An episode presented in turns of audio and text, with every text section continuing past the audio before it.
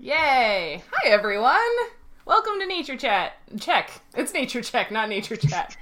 this is the show where you come for the game and stay for the science. Uh, first, as always, we do some introductions. My name is Cheryl, and I'm starting my PhD. It's my very first semester. Um, I like to focus on restoration ecology and land management, and I love dung beetles. Uh, when I'm not doing research, I make videos about biology and ecology over on the Roving Naturalist on YouTube. I'm also the GM for this game, and I'm going to let all of the players introduce themselves now, starting in the upper left hand corner of my screen with Joe. Hi, I'm Joe. Um, I am a doctoral student at the University of Wyoming, and I am studying the physiology of weed damage because a lot of uh, the details about how weeds damage crops has been um, either under investigated or misunderstood, and it's actually kind of a wild time in the weed science area. Not that kind of weed. Alrighty. Um, and you will be playing who? Lucanus. I'm the barbarian of the group. Yar. Yeah, yes, you are. Uh, next in line, Nancy. Hi, everybody. My name is Nancy, and I'm an entomologist, which means that I study bugs. And I live in Quito, Ecuador, where I conduct my own personalized tours of Ecuador focused on insects. And you are? All right, I play Kay. She. She's a uh, what are they called in this game? Ranger, the bow and arrow pew pew. You're a rogue. oh yeah. Pew pew. Um, in the in the game that I am a player in the other night, uh, my friend uh, was talking to an NPC and she was like, "And finger guns," and I was like, "Except that it's D and D, so are they finger crossbows and you have to hold them sideways?" All right. Oh, um, Sorry. and in the top right of my screen is Peter. My name's Peter. Uh, I'm an agriculture agent uh, in Maryland, so I teach farmers and the public about agriculture. Um, uh, my background is entomology, so most of my teaching focuses on agricultural pests and beneficial insects. Uh, and when I'm not doing that, I do a lot of photography uh, of insects, um, kind of a, a one-track uh, person. Uh, and I'm going to be playing Cedric. Awesome. Uh, and last but certainly not least, Ryan. Hi, I'm Ryan. Uh, I live in Pittsburgh, and I am uh, an associate director of integrated pest management. So that means I'm an entomologist who focuses on uh, minimizing the impacts of pest insects um, and really all kinds of plant pests um, in the context of a public garden and conservatory. Um, uh, I also do recently been starting to do integrated pest management consulting. So if anybody has public gardens or any of that sort of thing where they need advice, help, suggestions, um, I do that as well. And besides that, uh, I teach about entomology and landscapes, and I do a lot of landscaping myself. Um, just dug out a ton of gross things from my backyard of my new house today. So getting going on that. And uh, I play Fletcher Sampson, uh, a wizard who is currently still level one, so kind of useless. But Oh. that'll change. Everything turns around for wizards later on. it's really true. Some some character classes stay sort of not stagnant, but like they they advance at a sort of a reasonable level, and wizards go from being incredibly fragile to being super super awesome later on. So, Yeah. uh, as I told some other people last week, I have um, storyline for this campaign all the way from level one to level twenty. So if y'all get there, Fletcher will be just a weaponized human being. It'll be great. Alrighty. Um, if you are watching us right now live on Twitch or Periscope, first of all, thanks for being here. Um, we really appreciate you being here, and we hope that you'll enjoy what you're going to see and hear this evening.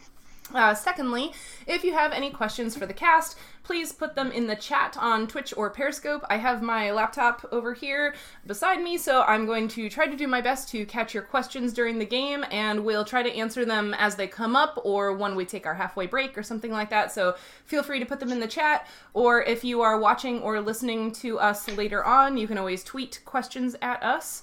Um, Speaking of Twitter, the last bit of housekeeping we have is the socials. You can find Nature Check on Twitter at at Check Nature. Um, so please follow us there for updates on our game schedule and other things. And please subscribe to check uh, to Nature Check both on Twitch and on YouTube. Um, all of those subscriptions and follows and whatever are really helpful um, in terms of allowing our project to grow and reach more people.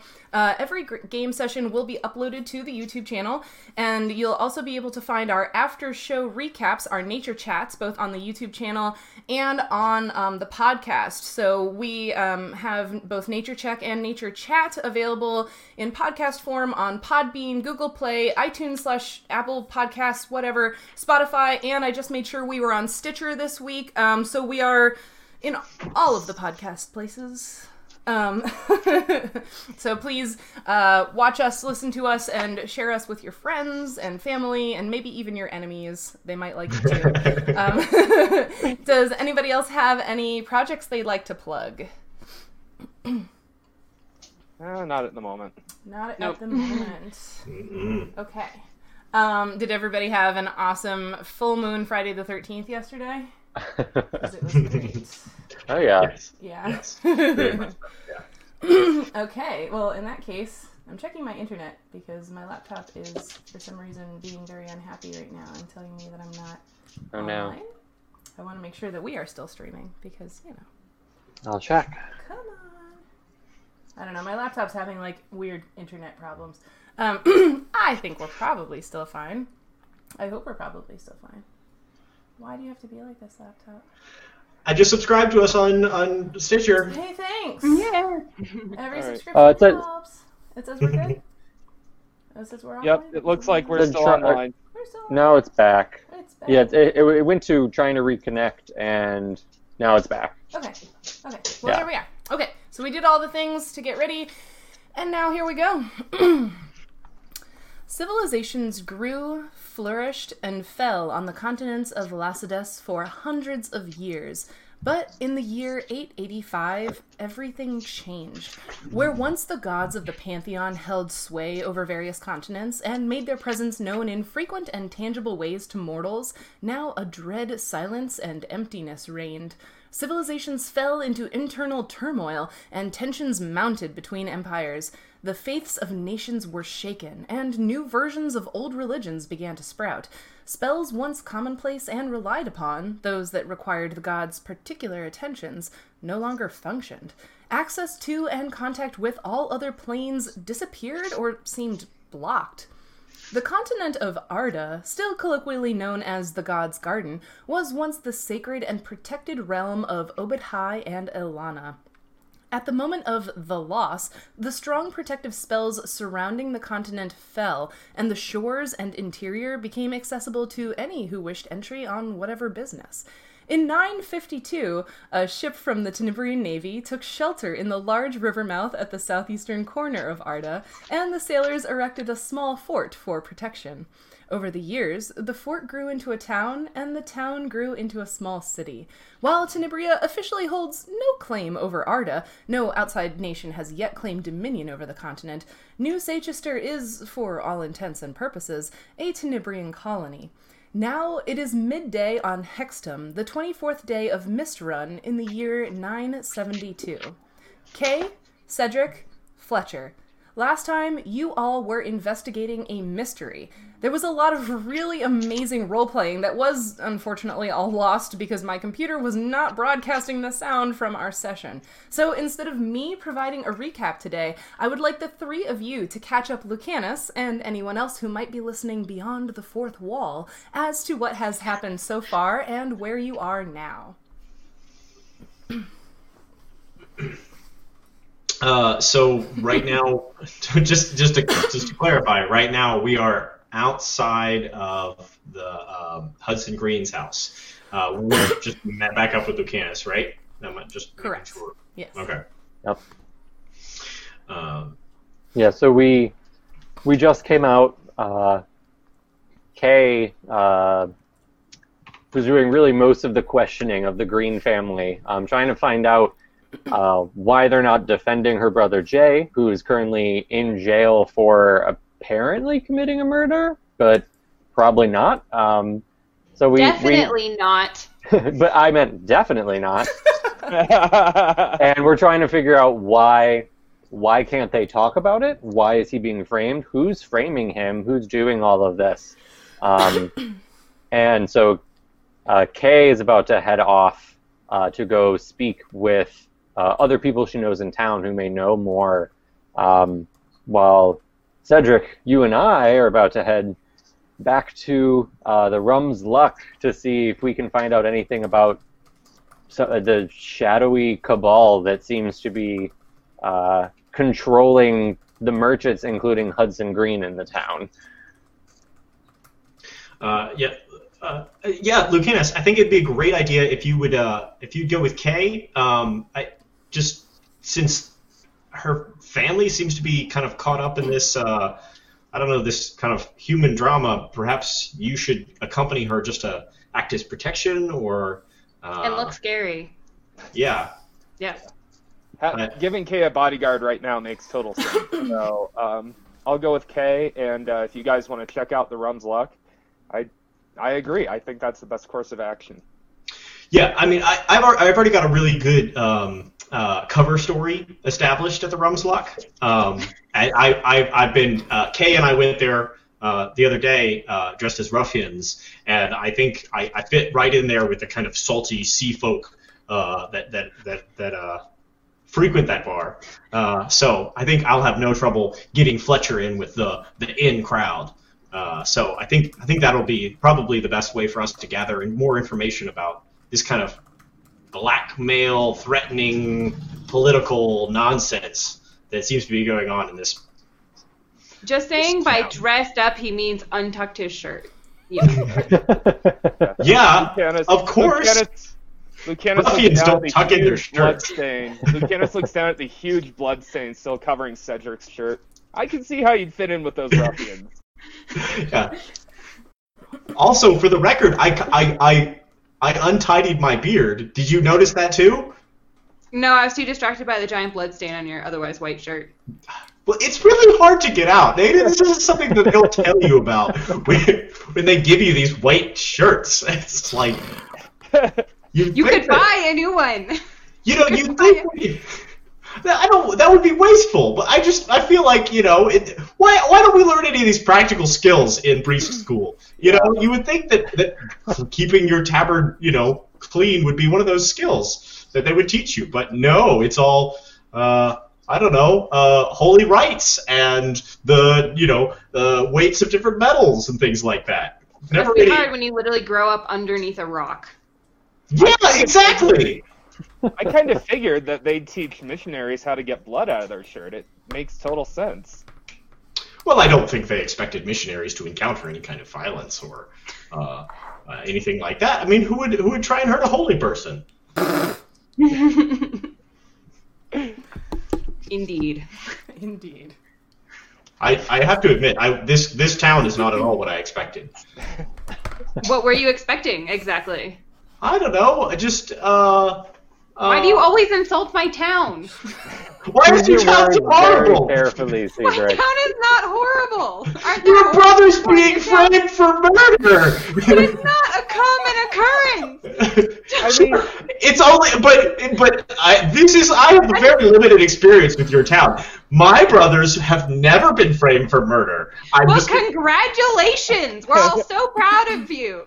I'm just saying, maybe if more of you followed the teachings of of of Moradin, you know, this kind of thing wouldn't happen to you.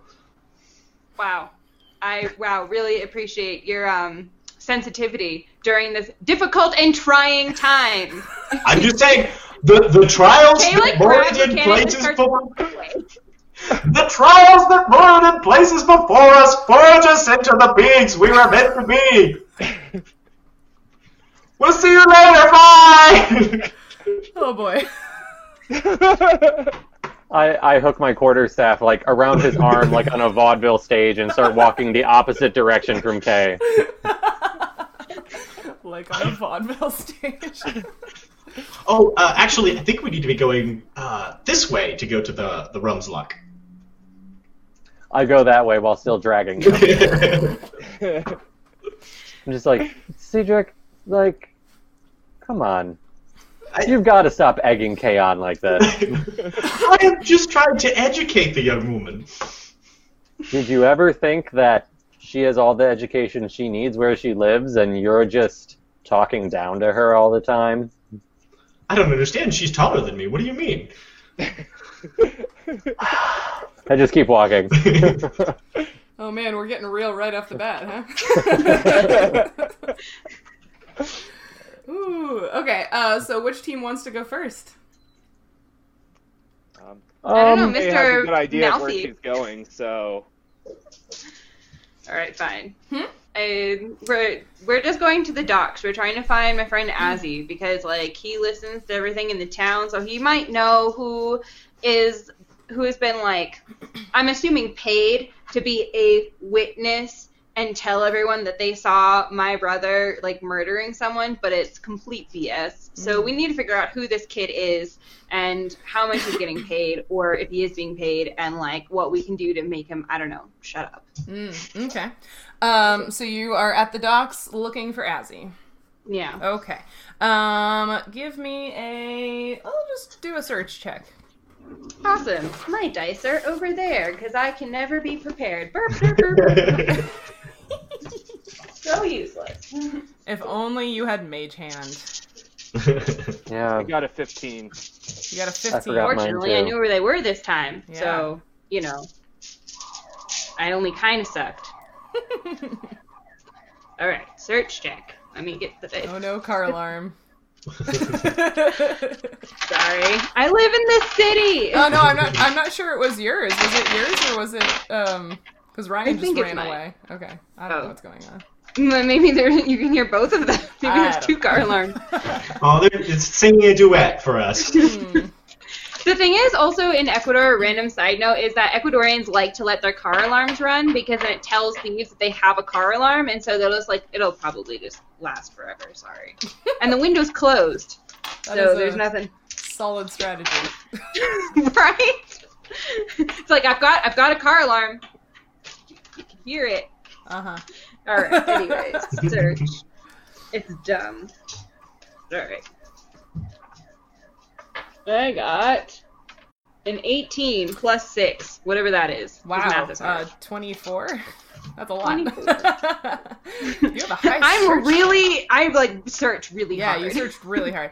Um, okay, so you have 15 and a 24. So you guys search all over, uh, all over the docks, and you don't find Azzy. He doesn't appear to be there. Um, however, um, there are lots of people there. Um, so I don't know if you would like to accompany those search checks by like a gather information check, and you could maybe hear the local gossip um, as you're walking around. You might be eavesdropping on people's conversations, or you might even um, go so far as to start asking questions to see if anybody knows anything. Okay. I got a 17 Yeah. and. Ooh. So, Uh, that's a two. That's a two modifier. Okay, so a 19 for Lucanus. 19. I'm apparently too focused f- trying to find Azzy because I got a solid 12. A solid 12. Um, well, so you had a high search check, so that's you're covering a lot of ground. So I'll sort of give both of you some things that you hear. Um, so there definitely are some people talking about the murder because every town, no matter its size, likes a scandal, right? Um, so the murder is definitely a thing that happened. Um, so you hear and or uh, i'm sort of recapping some details you might have already known too um, from what jay told you um, but a a clerk who serves the chief magistrate in new sachester um, the man's name was timothy prendergast um, was discovered dead in an alleyway between the ecstasy theater and the the site where the royal academy building is being built um, in the entertainment district not too long ago um, so Timothy Prendergast discovered dead alley in the entertainment district. Um, there is a witness who um, was able to provide the town guard with some details about a person who was seen in that area, and so the guard, so the guard have apparently made an arrest. Um, but apparently the uh, Prendergast was not simply killed. Apparently the body was a little grisly to look at. Um, yeah, so you do hear some of those details. So there is a witness. Um, you know where the body was found. Um, you might also yes. So it was um, it was a few nights ago. Um, in the entertainment district at night. So the body was discovered um, sort of later in the evening, um, but the estimate is that the timing was during or just after a concert at the Ecstasy Theater where uh, Caitlin Dewfoot was singing and she was being accompanied by B. Prowell on the piano. Um, and then yeah. Yep. Pause. hmm um, concert. Yeah. Yeah, okay. And you know one of those names. I do know You one know of those names. Yep. So All right. all right, maybe we should go find. All right. So, Lucanus, I don't know. I did like as he's not here. Hmm. Did you find any, anything else that was kind of useful? Which of those names did you know? Uh, Prowl, because that's my name. Prowl. Okay. Uh. Let's see. Who was singing at the theater that night? Um, I just scribbled her name down. I didn't actually scribble it down. Uh, Caitlin Caitlin? Dewfoot. Caitlin. Caitlin Dewfoot. Caitlin Dewfoot. Hmm. I definitely don't know her. um, but I do know The pianist. Yeah. the pianist. So maybe we should go, you know, find him. Yeah. Him? Let's go find the pianist. B is Her. a her. Right. Oh, Yes. right. Sorry. that's one of your. that's one of your older or your only older sister. I don't remember. how My only older siblings you have. sister. You have so many sisters. There's so many of them. them. We found them. we found them. There we go. I was just pulling up the document. Sorry. That's okay. It's literally a book. That's all right. it really is. All right. It literally is. Um, well, do you think that maybe we should go find her? I'm. I mean, she usually hangs out at the theater. Yeah. You know, let's she go find, there. Let's go find your sister. Um, I mean, it's the best lead we got. I mean, it's the only lead we've got, so yeah. What's your What's your Is that a landline? I'm having so many struggles right now. That's fine. Who called? Like, I don't even give that number out, so it's definitely a wrong number. Oh, robocalls. I don't get robocalls in Ecuador. That's the good No. thing about Ecuador. So it's literally a human that has dialed the wrong number. Oh. Yet another Wow, reason to what a move to magical Ecuador. place. Yeah, I know. Yeah. I thought the bugs were cool, but dang. I know, right? It's, ma- it's magical because there are no robocalls, but also because there are landline phones. And- it came with the apartment. Like I don't pay for it. it. Like I can use it when I want to. But yes. Do you use it? Um, sometimes if I'm doing like tour stuff and I have to call hotels and stuff because in anything in Quito is local and then you- you definitely don't have to pay for it. So it doesn't use up like cell phone minutes or anything. Okay. So Well, yes. Well, Actually. let's go find your let's go find your sister and see uh, uh, if she, you know, saw or heard anything. Because Yeah, and like if she was there and she knows Jay is being like why didn't she say why is she quiet? well, she might not know that she knows anything. I mean, but she knows that it's our brother who's in jail. So like whatever. We're gonna have a chat. A very friendly chat. Definitely that. With with me in the background, Yes, guy probably. with the great sword. Yep. very friendly with backup. You'll just stand with your arms crossed, just glowering. I feel like that's your, your primary responsibility. Well, the robe and the hood with you know just kind of the black face. It's uh, I'll just look like He looks uh, like an Assassin's Creed character. yeah, yeah. I didn't quite think of it that way, but yeah, yeah, that's exactly like what. I look like. Yeah. All right. Um. So let's cut from Kay and Lucanus over to Cedric and his minder Fletcher. Um. What are you two doing? Monitor. we're we're walking down the street, and as we as we like make our way down the street, uh, I assume towards the Rum's Luck. Um, It's, it's the Lux rum. it's, I, can we change it?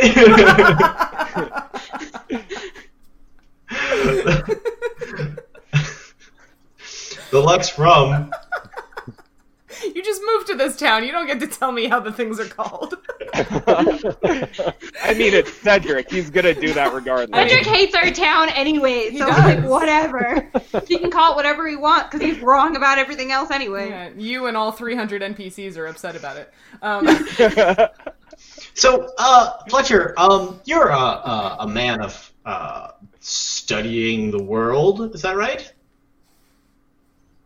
Yes, I mean, I, I attended the academy. Uh, can I ask you a question? I, I mean, that was a question, but sure.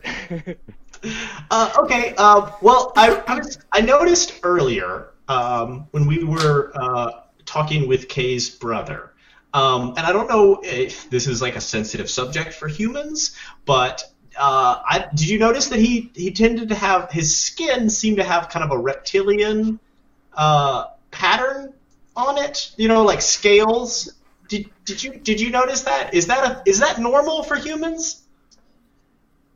I mean, he definitely appeared to have some kind of reptilian or draconic characteristics. Um, I would assume that speaks to some kind of non-human ancestry at some point. Uh, so whether or not that's present in Kay's whole family, or perhaps just him, uh, perhaps he's a half brother or something. Uh, I, I I don't know. Uh, Kay seems to think of him as her brother. Uh, so I guess that, you know that's that's all that matters. Yeah, yeah. I just I just didn't know how you know how how human families and and worked. So I just thought I'd ask. Uh, Last episode, he figures out vegetables. Episode, he figures out Mendelian genetics. well, I'm just I'm just kind of over here wondering what human blinked a dragon. that's that- literally how Dragonborns. Yeah.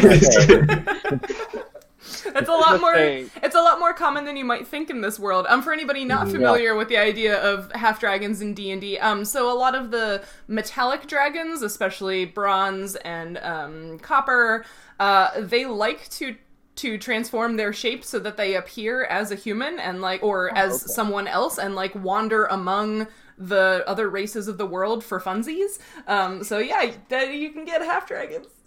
Okay, that that makes a lot more sense than what I was thinking, which was something to the effect of "Hey, sexy wyvern." Could also happen. Gives a whole new meaning to getting some tail. Yeah. Oh, I'm Finger leaving. crossbows. Cedric immediately disintegrates and can't handle life anymore. Cedric's whole world has been PG before this. uh, yeah. Uh, Uh, um, I, yeah, I, I assume you know her family probably knows and talks about it, but uh, yeah, I, humans, I, I suppose we can tend to be a little more sensitive if an outsider sort of bluntly addresses something. Um, there's there's a lot of cruelty in the world, and, and they may be used to people uh, not taking a liking, perhaps, to to, uh, that part of that part of their family history, perhaps. So I'd say, given your history of addressing things with Kay, probably don't be the one to bring it up.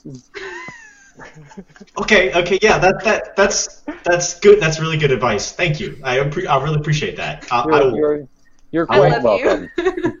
You're you're very you're quite welcome. Uh, uh, any you know any advice I can give, Yeah. you I, let me know. Preferably when we're not around Kay. Okay, okay, that sounds that sounds good. Uh, um, I appreciate you being my uh, my my guide in this uh, I don't know bizarre world of humans. I yeah I, I suppose it's probably more like a trainer, but guide works, I guess. oh, trainer. Does that mean we need a montage? I, I suppose I'm, I'm the I'm the Ash Ketchum to your Pikachu. If only there was this ball you could put him inside Yeah. when he started talking too much. You could just- Where it just silences him and compacts him into a carryable sphere. the final episode, there's just all the advice that Fletcher's ever given Cedric, and like, oh, oh, we could do a we could do a Dear Fletcher column. oh yeah. Eventually, Cedric starts glowing and evolves into an actually full-size human. Oh. Oh. Aw. Aw. I like to imagine he's just a dwarf but with a bigger beard. Just drags on the ground. Beard acts like a shield. Yeah. hmm Yeah. Um, so, uh, well, I guess uh, my turn to ask you a question, Cedric. This establishment we're going to, uh, Oh yeah. The, we should probably have some sort of plan. Hmm. Well, uh, last time um, I ordered uh, a, a beverage, uh, which wounded me greatly. so I recommend sticking to the small beers, especially with your weaker human constitution. uh, Uh, yeah, I'm I'm definitely not very accustomed to drinking much. Uh, is so is, is this the kind of establishment where if we went in perhaps acting like we were already slightly inebriated, would that perhaps get people to is this a sort of establishment where that would make people like us more? If we showed up and then began buying people drinks to get people to drink, but we ourselves are still quite aware of what we're doing. oh, a, ruse.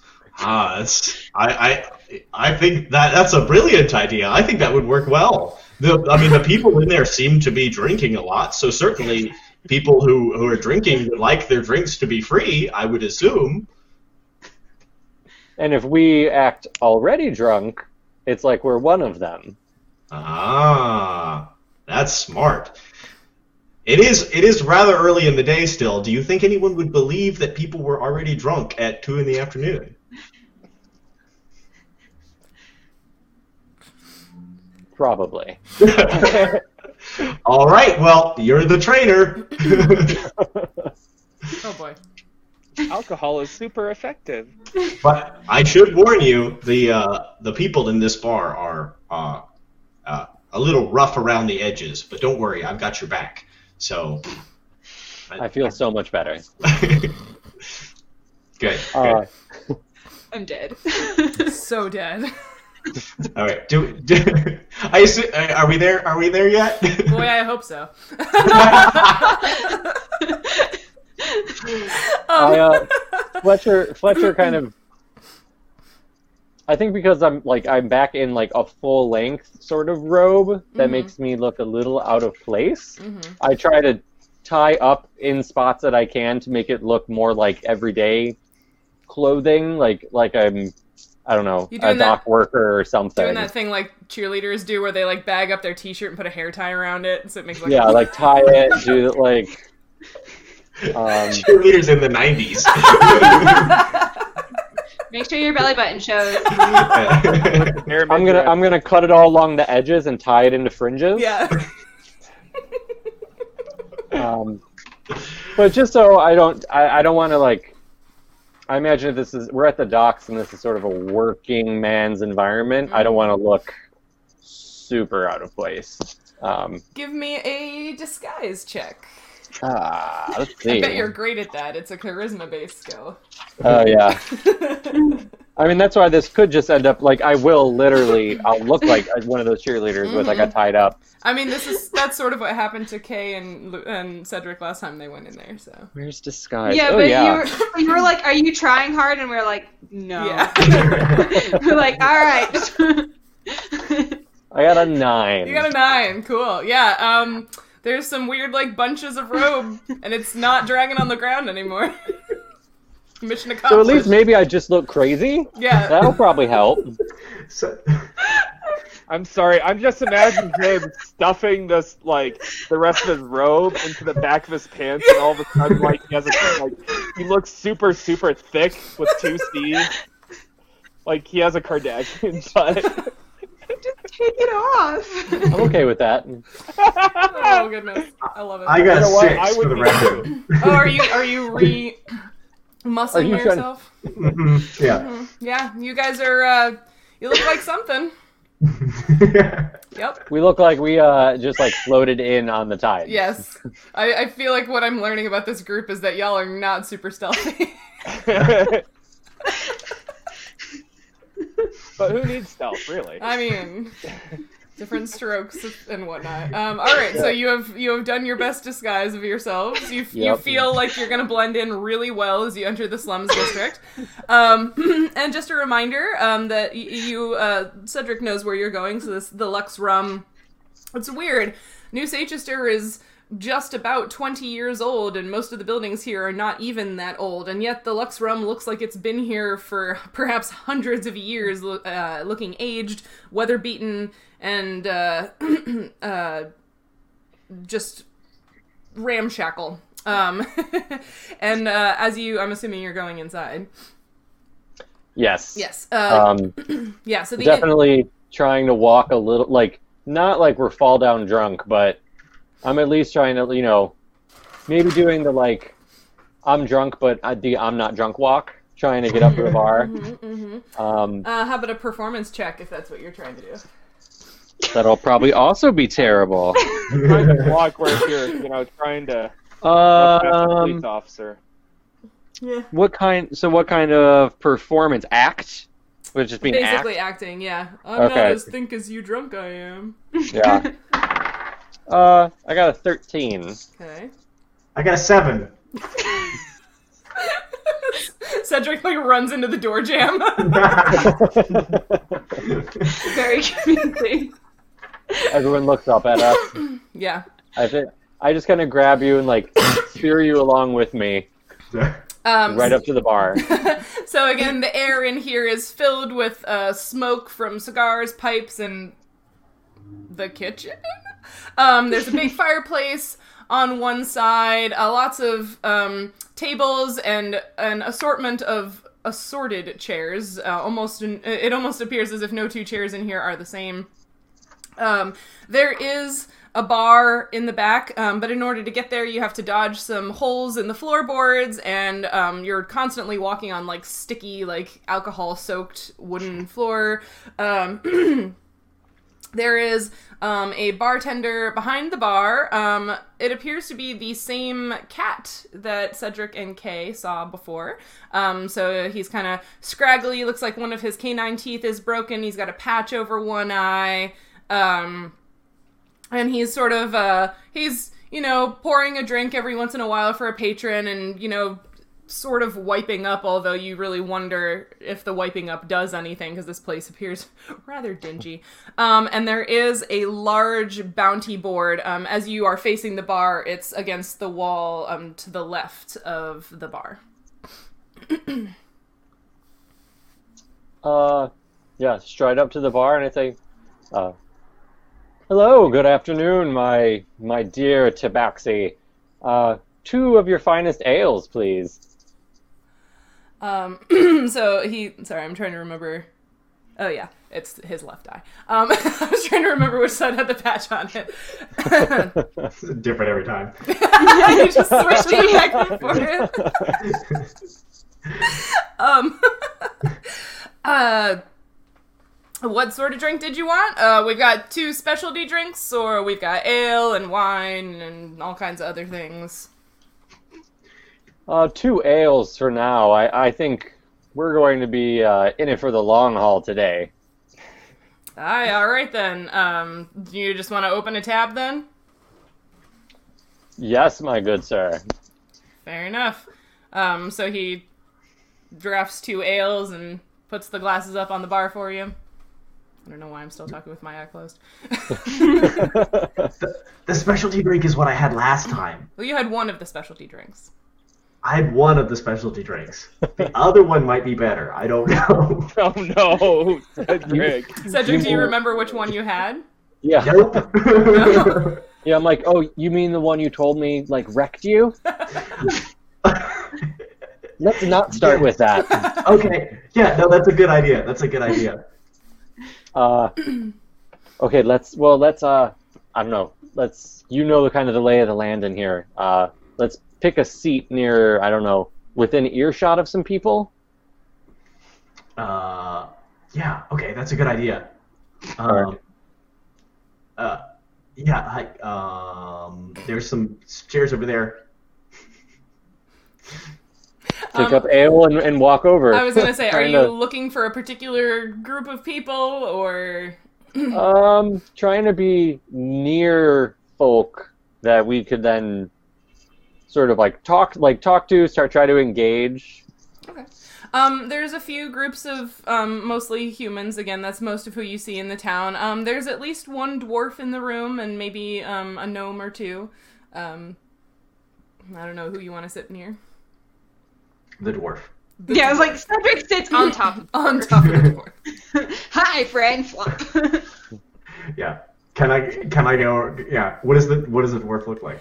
Um, What's he, what's he wearing? What's he- medium medium height for a dwarf. Uh, very stocky and muscular. Um, muscly arms and calloused hands. He's got auburn hair cropped close against his head, but he has an incredibly full auburn beard that's neatly trimmed and unadorned, um, and brown eyes set below very full, wiry eyebrows.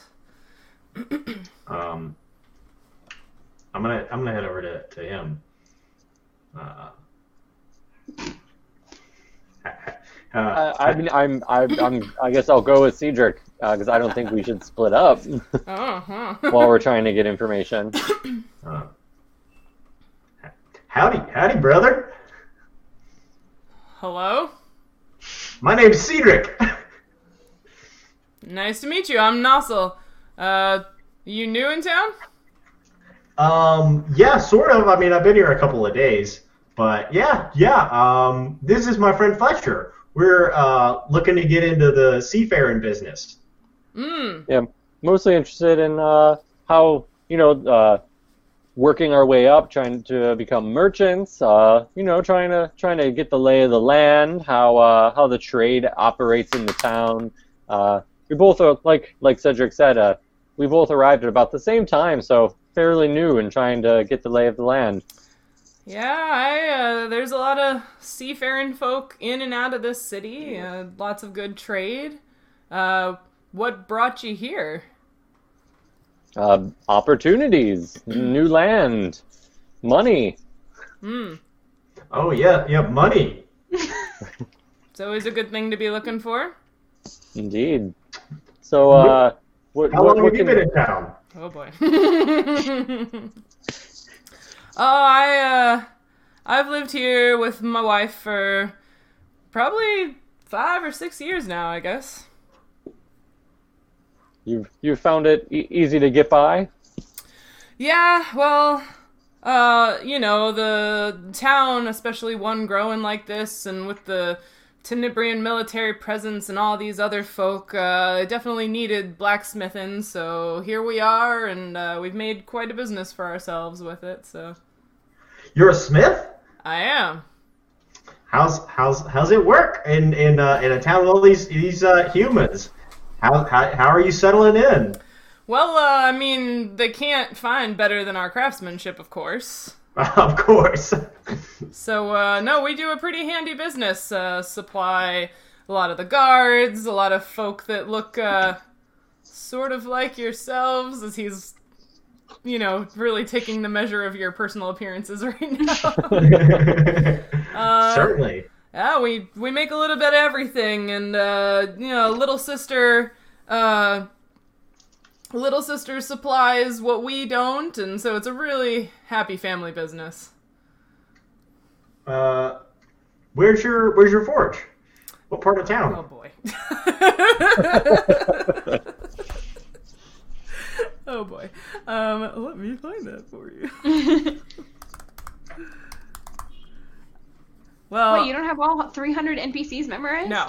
Um, It's okay. I couldn't remember. I couldn't remember like what one of my four siblings I have. uh, our our smithy is right uh, at the edge of the um, the market district, right up against the docks, so it's easy for people to see and hear, and they know to come to us when they need need supplies. There is another smithy, and well, he's he's nice enough, but uh, you know, we we like to we like to keep the competition stiff.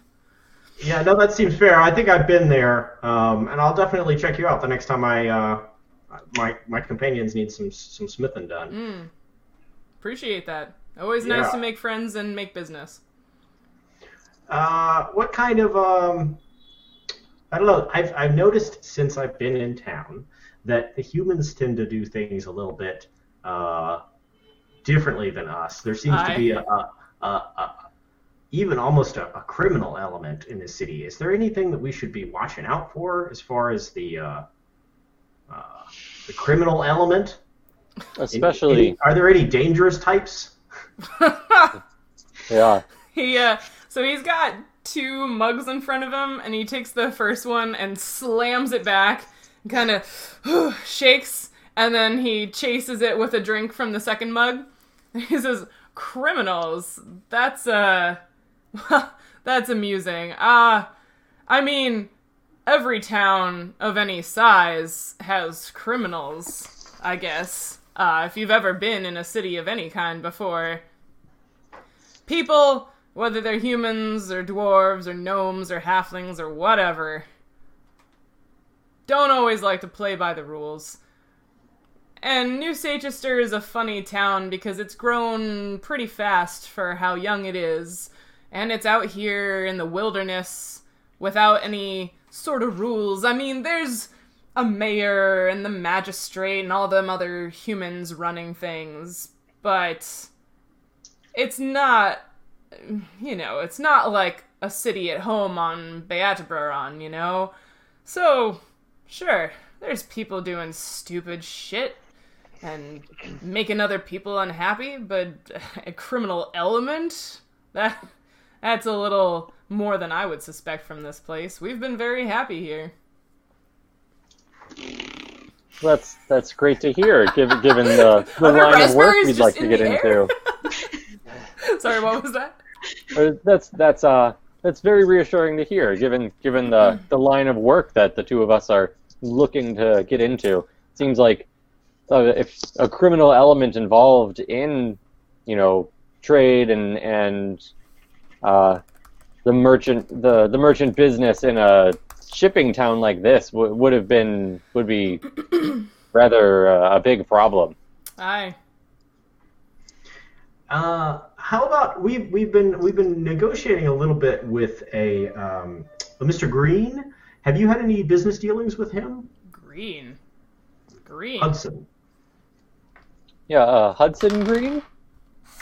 He's a human fella, real tall. Yeah, most of them are, aren't they? I know. That's very disconcerting. Am I right? Yeah, a little bit.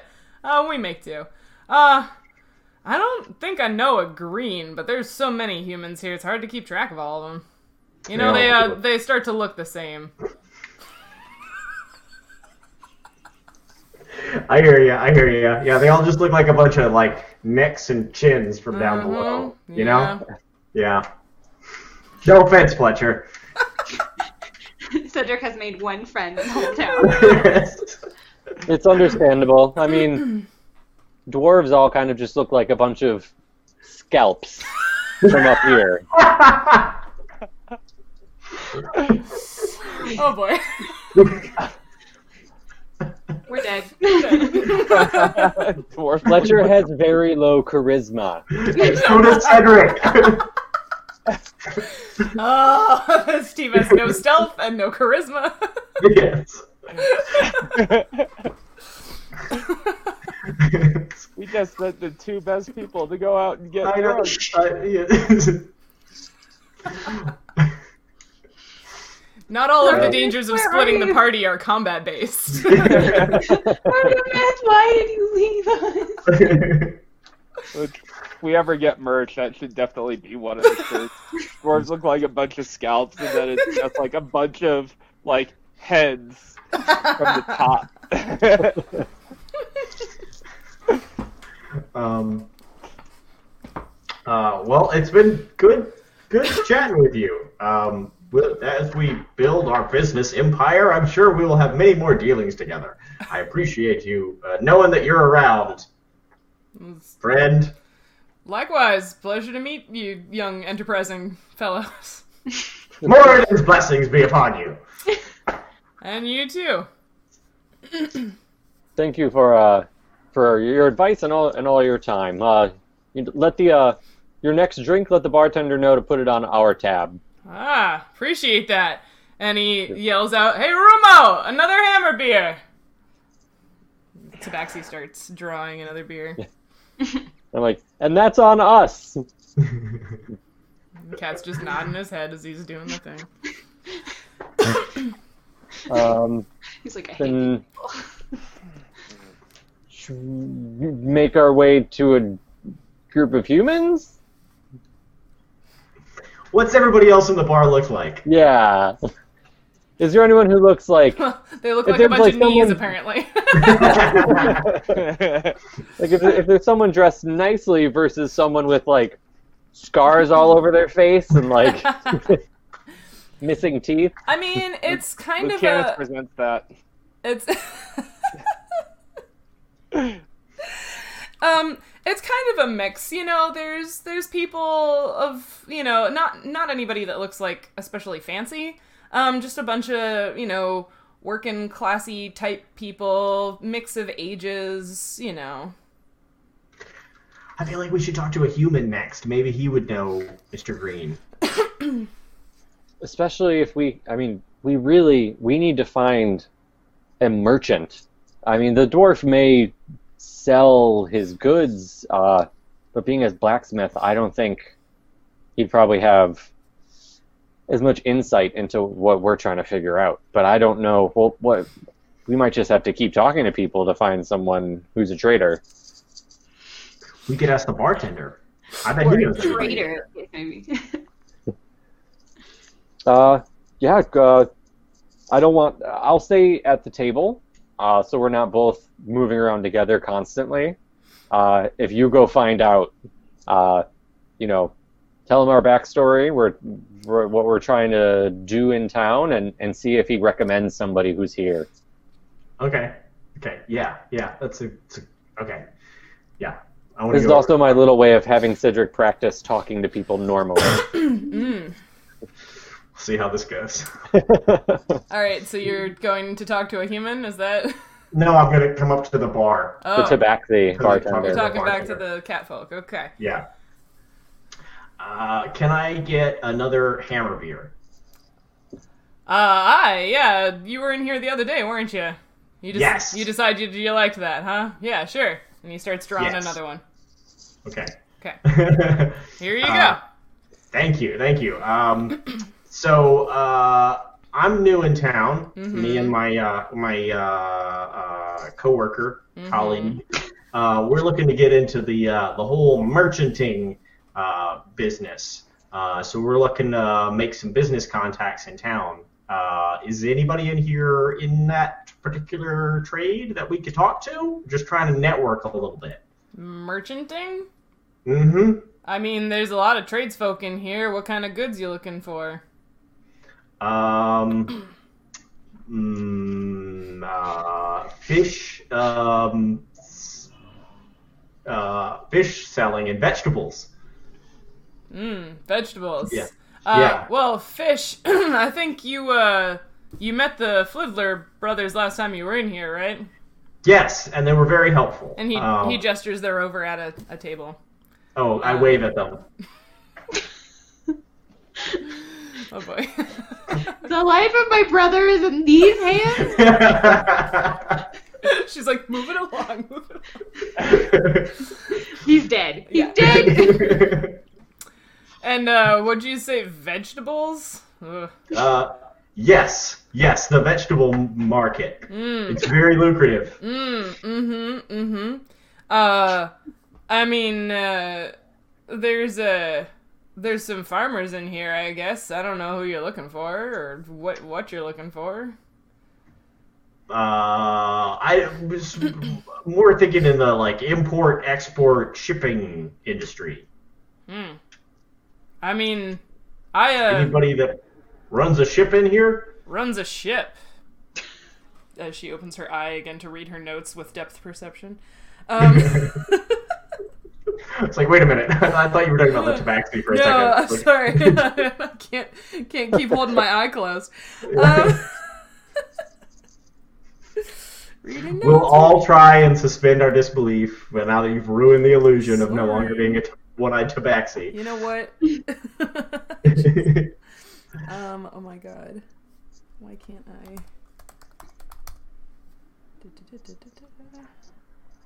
There we go. Um.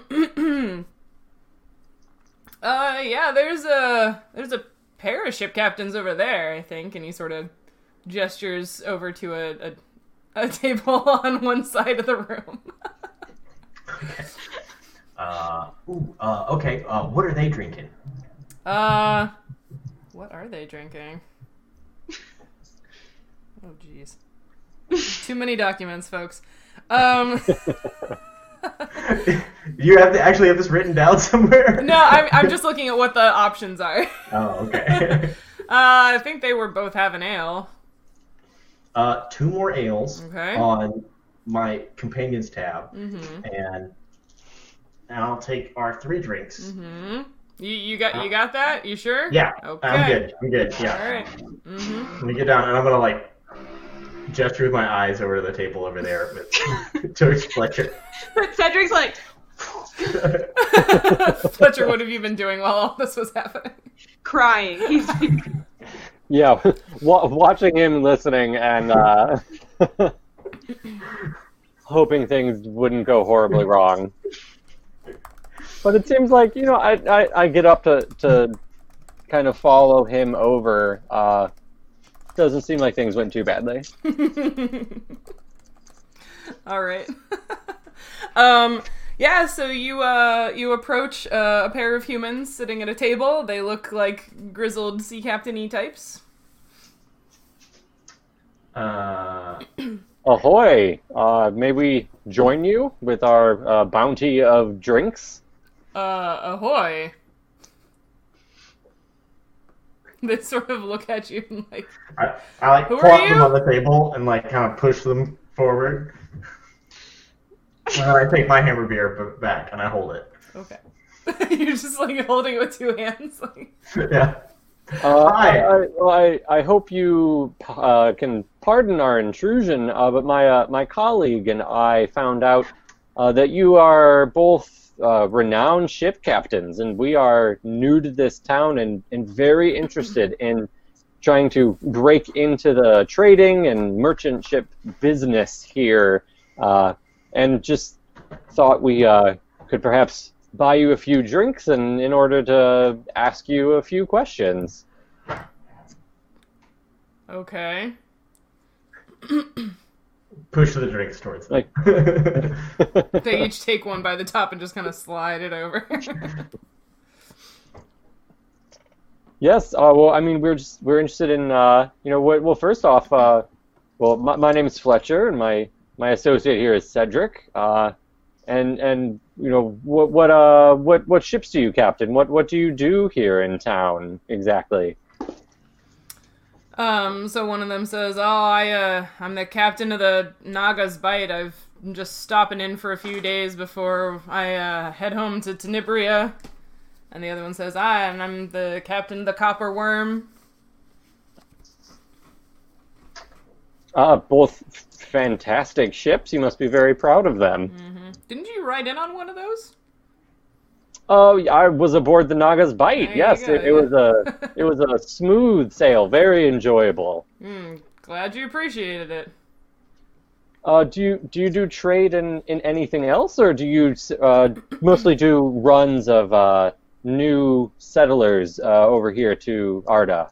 Um, so the the captain of the Naga's Bite, uh, Grand Alanach, he says, uh, yeah, I'm I'm mostly uh dealing passenger cargo, I guess you could say. Run people to and from here and all the other places. Uh, don't really get up to the the little land, the you know pirates haven so much, but you know Tenebria, New Seychester, Udavin, Beata Bareron, all over the place, just moving people.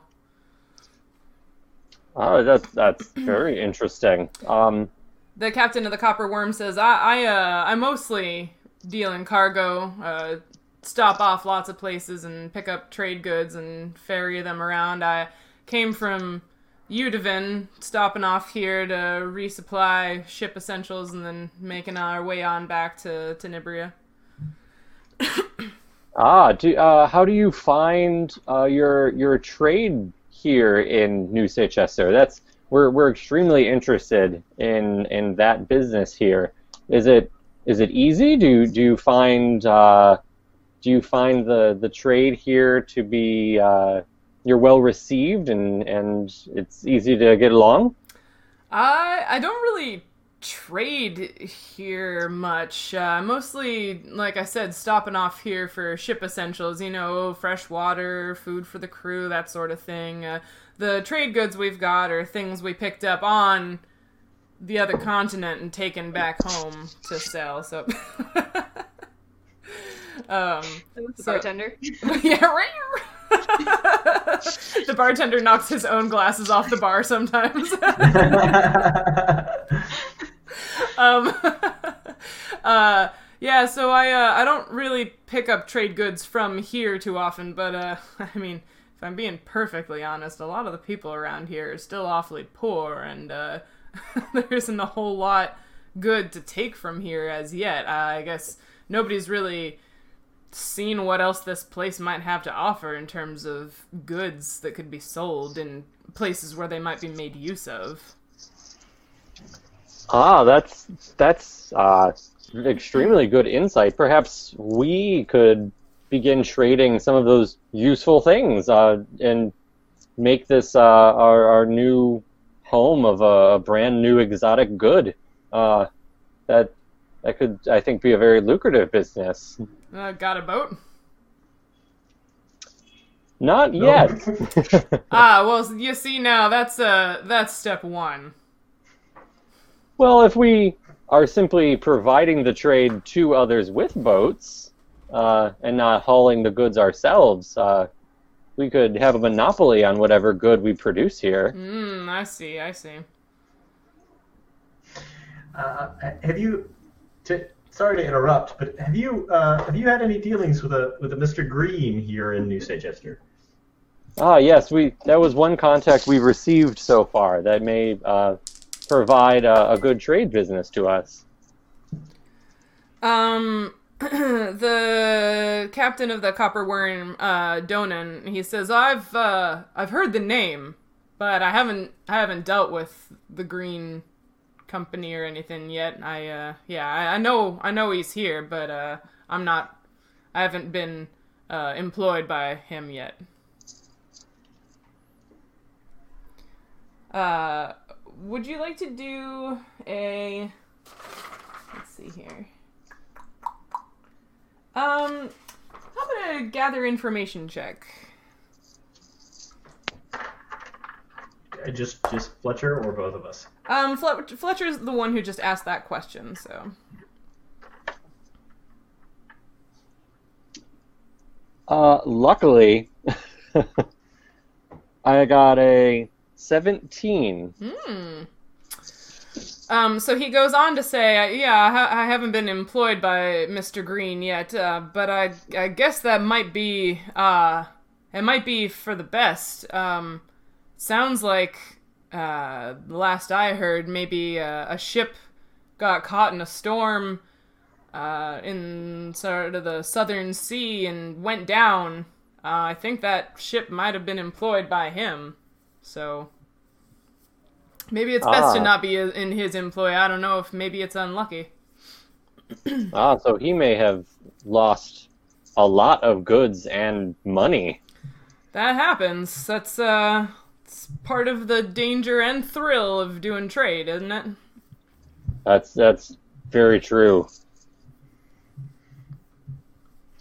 Uh, well, uh, Cedric, do you have any any additional questions for for our two captains?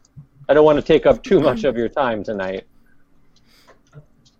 Nope, just I'm glad to have made your acquaintance. Mm. Well, uh, th- thank you both, and I, I hope you en- enjoy your drinks. Thank you kindly. Uh, yeah, we uh, I guess stand up and wa- as we're walking away, I'm like, well, no one. We haven't talked to anybody yet who really knows much about trade here at all. Um, but it sounds like maybe this trouble that the Greens are in have to do with the loss of all these goods, and now he owes whoever the whoever else was involved with that. Maybe the owner of those goods, or uh, uh, Certainly, financial situations could have have put people in uh, scenarios where they might be taken advantage of before. This wouldn't be the first time something like that has happened. Uh, I think I think that's a there's, there's a reasonable chance that, that you're correct. Uh, yes. Good observation. I think we should report that back to Kay and Lucanus. Let's yeah let let's head back. Let's head back into the center part of town. Um, yeah, then I guess yeah we'll start we'll start exiting the bar. Ah, ah, ah, ah, ah, ah, Oh. ah. It would be a shame to see you go and see all of your gold with go with you, Oh, I, I'm so sorry, my and good also my sir. glasses. I try to. I guess I'll do another performance check real quick. Eleven. I'm trying to like more exaggerate, act like I'm more drunk now, and it's why I forgot. And I wander back up to the bar, and um, Give me a perception Oh. check as you walk up there. I make a perception check. Yeah. Perception. Oh, two- uh, Sixteen. Okay, you can see his tail twitching. It seems like he doesn't really buy it. Uh, how how much do I owe you, good sir? Let's see. That was uh, two ales for yourselves and a hammer beer for your friend who. mm. Uh, and then another hammer beer and two more ales, so four ales and two hammer beers. So that's uh oh boy, where's my pricing? Um, uh, it's gonna be uh two gold.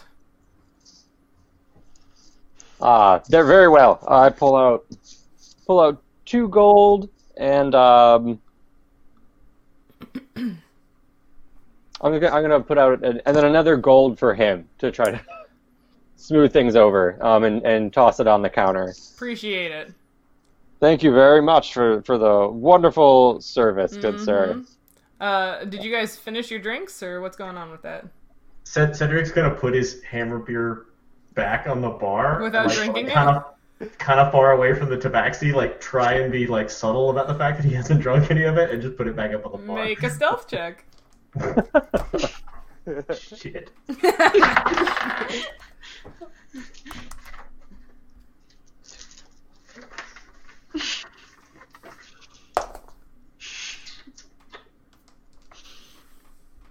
Um,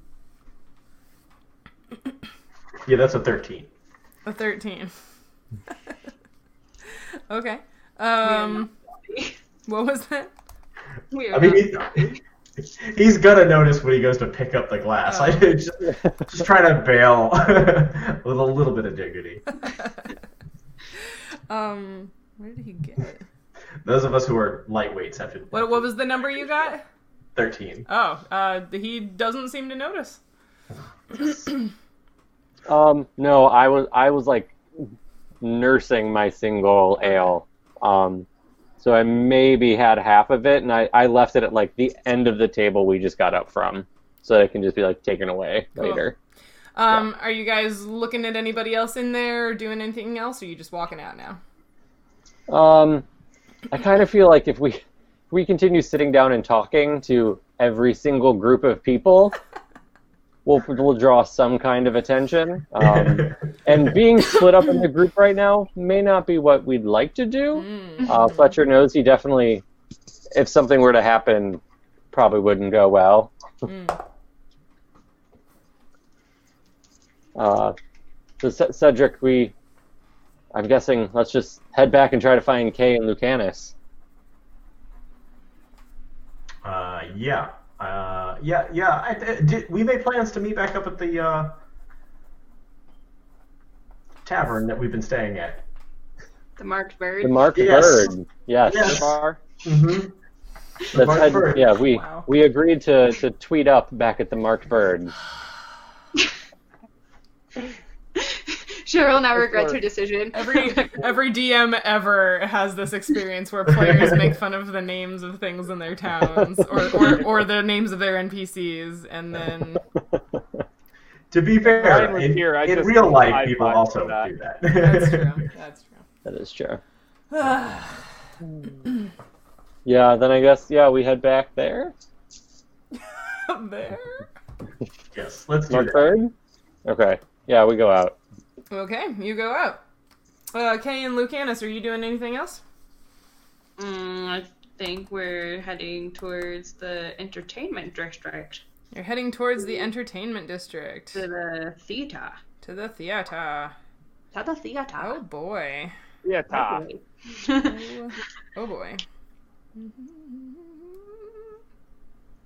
Okay, um, so you are heading into the entertainment district. Um, uh, so as you walk into that area, you can see the um, the building where the Royal Academy of Explorers is going to be built, and then you pass by um, a tea house, and then you are in between. Um, so like you're walking down sort of like the main street in there. Um, so then you're in between the um, the Ecstasy Theater and a fancy looking uh, restaurant that is not yet open for dinner because it's still kind of it's it's it's still pre dinner time. what? You can eat dinner at any time of the day. this is a fancy restaurant though. fancy, fancy. All right. Well, um, I just like walk into the front door of the theater. Yes, you do because it's closed. So you just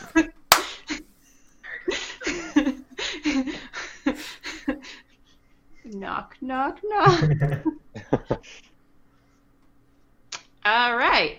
Well, Lucanus, thoughts? I obviously Um, can't think because I just banged my head pretty damn hard on that door. Is there a back door? oh, that that would be a good idea. ooh the stage door. A stage Stage door. door. Or or a door that would be less obvious if it was, you know, say broken down. we're we're closed. Yeah, I, mean, like let's try and look for a door, I guess. Okay, um, where are you looking? Um, you could sort of so so in order to get here, you kind of had to walk through like the warehousing district. So it's like the um K on your map. Um, uh, 43 is the office of the Royal Academy of Explorers, and um, 45 is the Ecstasy Theater. Okay, yes, I see. Yeah. Mhm. and then beyond that is um uh so 46 is a bathhouse. Um so Okay. like where are you where are you going to look for a door, I guess. Uh, where was what? What side was Sir Tim murderized? Um Timothy Prendergast was found dead in the alleyway between the Ecstasy Theater and the building site of the Royal Academy of Explorers. Is that what number is that, or do you want to put it in the map? Um that's uh uh 43 is the Royal Academy building. Okay, good. site. I assume. Well, I guess that side, and also, can we like, how many days ago was it? Um, it was like how many days ago was it? That's a great question. um, how many days have you been here? You've only been here like three days. Been well, I mean, not not you. I mean, you as in like when did the curtain rise on this game? Was like three or four days ago, right? Mhm. Yeah, Okay, so yeah. it was like it was like basically the day before you met all these yahoos. So it's because like because the whole Jay being in jail thing is very recent development. Okay, so like four, so like four days ago. I don't know. Pretty much. I look at Lucanus and say, "Well, I mean, this this whole thing went down like four days ago, right? So maybe there might be a clue here, in addition to a door. I don't know. Maybe we can just keep our eyes open to see if anything looks particularly suspicious. Should we should we do a search check? Yeah, probably. Uh, Alright. once you're in the alleyway, you may make a search check. You may each make an individual search check. I'm gonna go search check. Come on. Are you searching? Are you searching any particular part of the alleyway, or are you just doing the whole alleyway? Um, I mean, I don't really know what the alleyway looks like. Why don't you describe the alleyway? I mean, it's it's a pretty standard alleyway, right? So sort of cobblestone flag street. Um, there's the theater building on one side, and the mostly built Academy of Explorers building on the other side. Um, so I didn't know if you were searching the walls of either building or the street. It's you know the the alleyway cobblestoniness itself, or if you're just sort of searching the whole thing. Um, I don't know. Probably the whole thing. I'm not particularly focused because you know there's a lot on my mind right now. So hopefully whatever it is will just like jump out and hit me in the face. Okay. I vote we just sort of check the alleyway where the body was found. 'cause- That's where we are. Oh, okay. I thought you were talking about like the whole like premises, and I didn't understand. No, we're. well, I mean, so you're so you're in the alley where you heard the uh, uh, from people on the docks. You heard that the body was found in this alleyway, um, but it's not like there's like a chalk police outline or anything crazy like that. Yeah. so.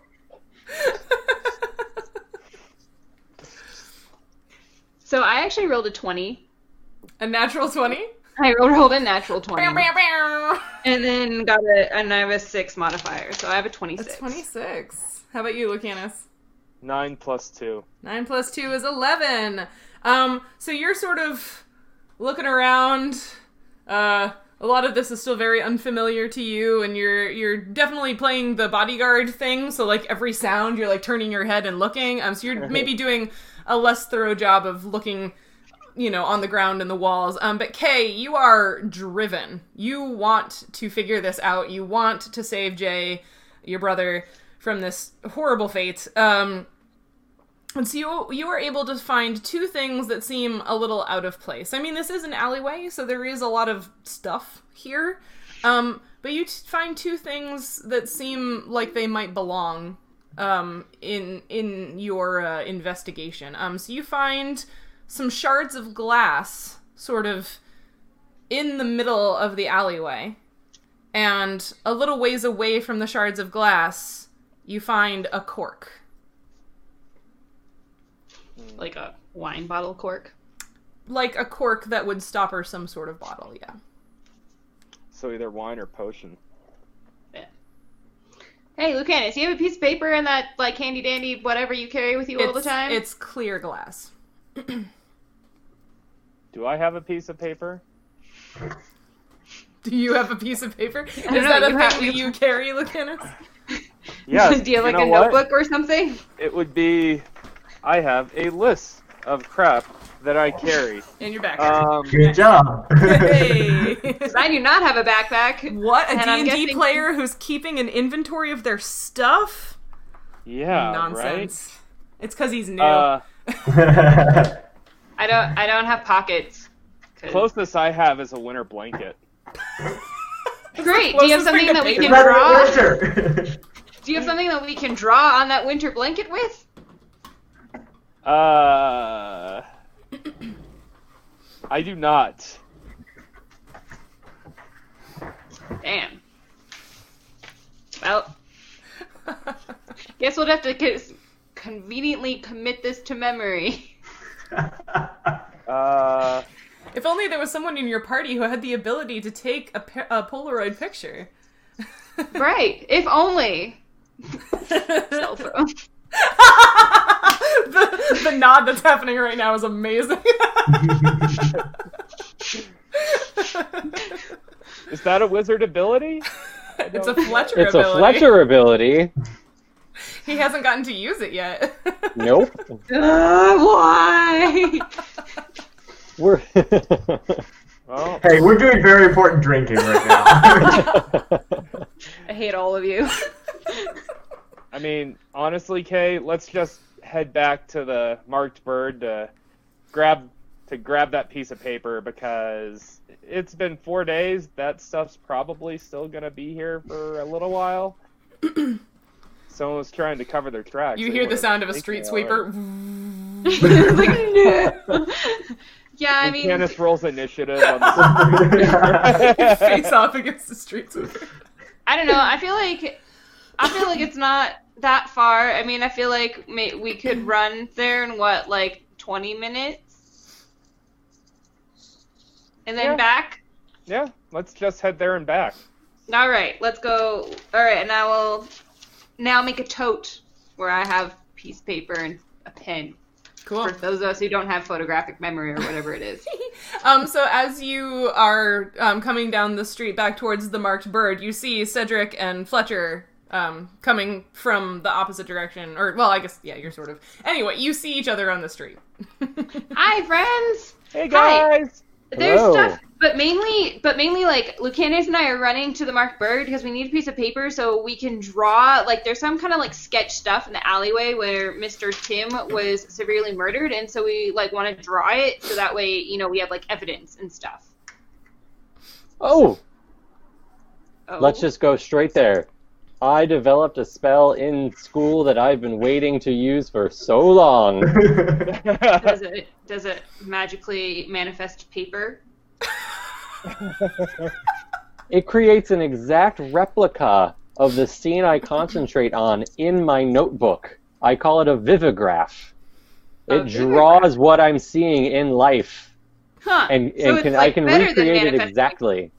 Oh, well, that sounds much better because my drawing skills are pretty horrible. So that that sounds good. So are mine, but luckily it does not depend on what my hands can do, only my mind. Perfect. I Guess let's just go back then. I, I see Peter squinting at the screen. Yes, we did homebrew a cool cantrip for Yeah, I this like it. game. Um, Yep. One of the coolest things about this cantrip is because in 3 5, you don't just get free cantrips all day long like you do in 5th. Um, so Fletcher is still constrained in the number of times he can cast this per day, but it is exceptionally useful for a grad student type who needs to make notes on a lot of important things. In fact, I wish I had that ability. I know, right? Yeah. And I have I actually I have it imbued in a wand. Um, that when I once I created it and refined it, I was able to put it into you know a usable tool form, so I can I can go and, and do this when needed. So Fletcher has like the perfect lab notebook. Yep. Convenient. Yeah. All right. Well, um, let's let's see how well it works and go that way before you know someone cleans it up. Let's go. All right, so you all head on back to the entertainment district. All right, Fletcher. So you so you see that broken clear glass over there, and you see that random cork. Uh huh. I don't know. They, they seem a little weird to me. I don't know. I'm just saying. Let's see. So you, so you'd like to focus on on just that, or on the larger context of the alley? Probably the larger context of the alley, like where it is, because we'll probably be asked that. Someone will be asked that. We'll have we have evidence and stuff. So I don't know. It, it could be useful. Okay. Uh, well, luckily, uh, I can spend, you know, you can give me maybe 10 minutes uh, to to concentrate on, on this scene. Uh, we should be relatively undisturbed, and I can I, I should be able to recreate uh, a highly detailed vivograph of the alley. Okay.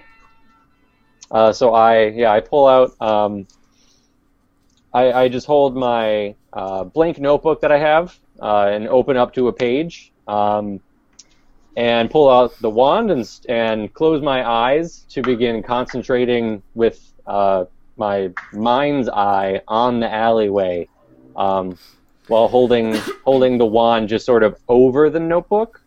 Uh, and you see first just a black line form uh, a rectangle across the size of an entire page. So I'm using up a whole page. Um, and then it slowly begins sort of just filling in the details of the image of what's in front of me in the alley. That's Cool. actually. That is pretty cool. It I'm was a we did not. a great idea that Ryan came up with. Yeah.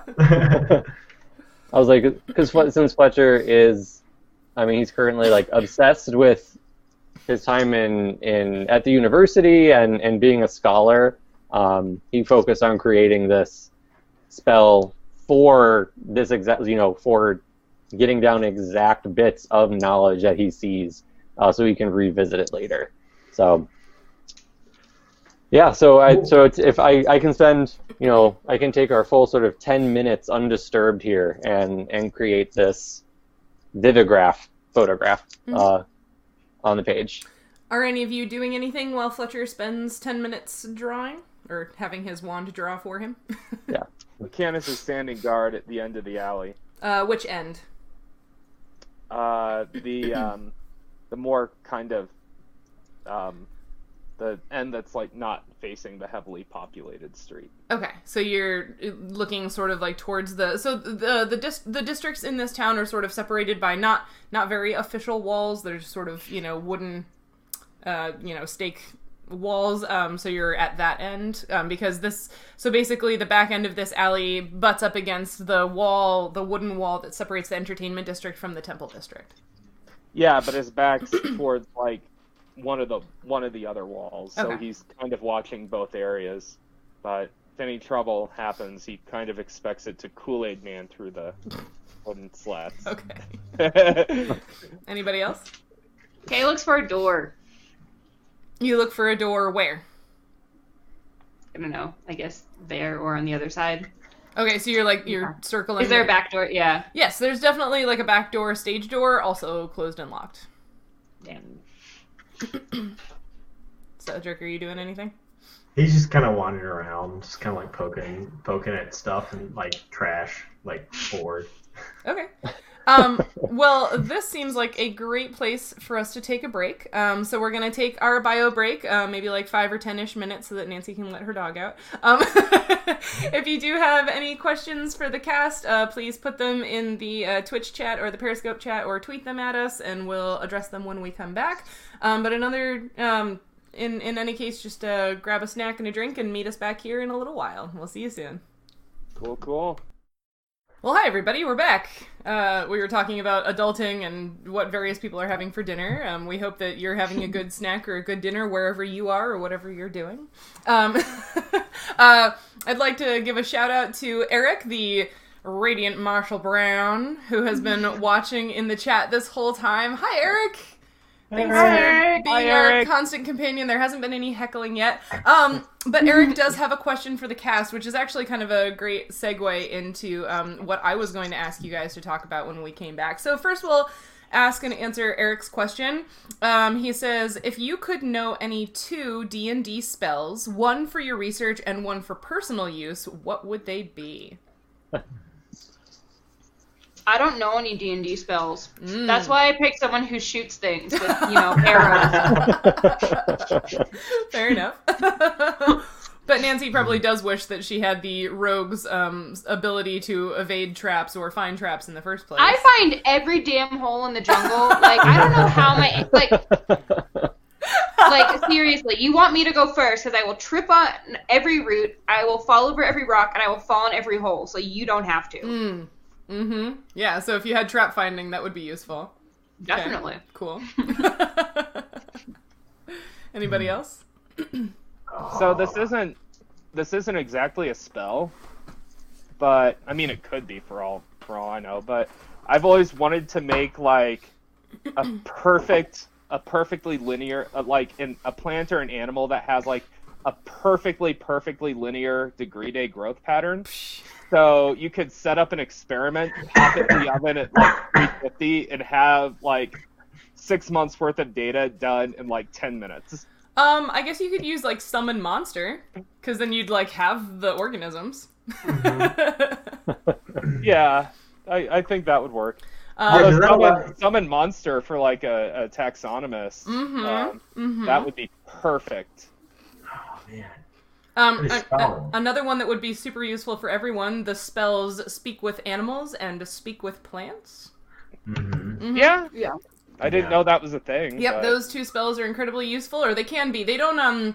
So some people like to use them where like you speak with the animals and like you have a conversation with it, but that's not really how like animals and their quote unquote language work necessarily. So in in my house, when we use speak with animals or speak with plants, um, you sort of uh, it's a sharing back and forth of like emotions kind of thing.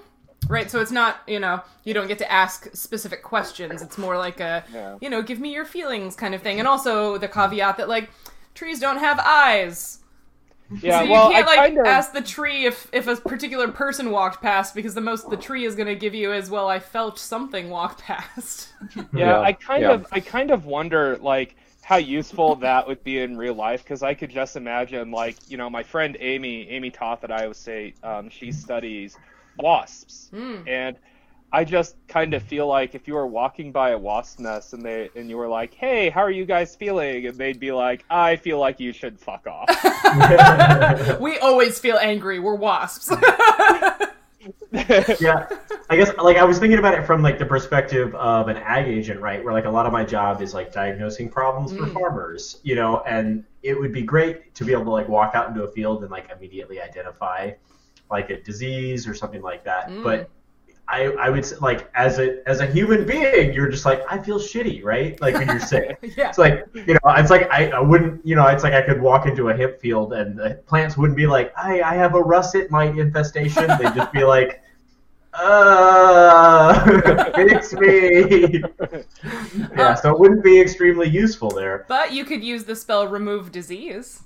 Yeah, Yeah. I, I was thinking about that, but that's only targets like one individual, right? So like not super useful for like a 300 acre cornfield, Well, you know. Isn't corn a grass? how much.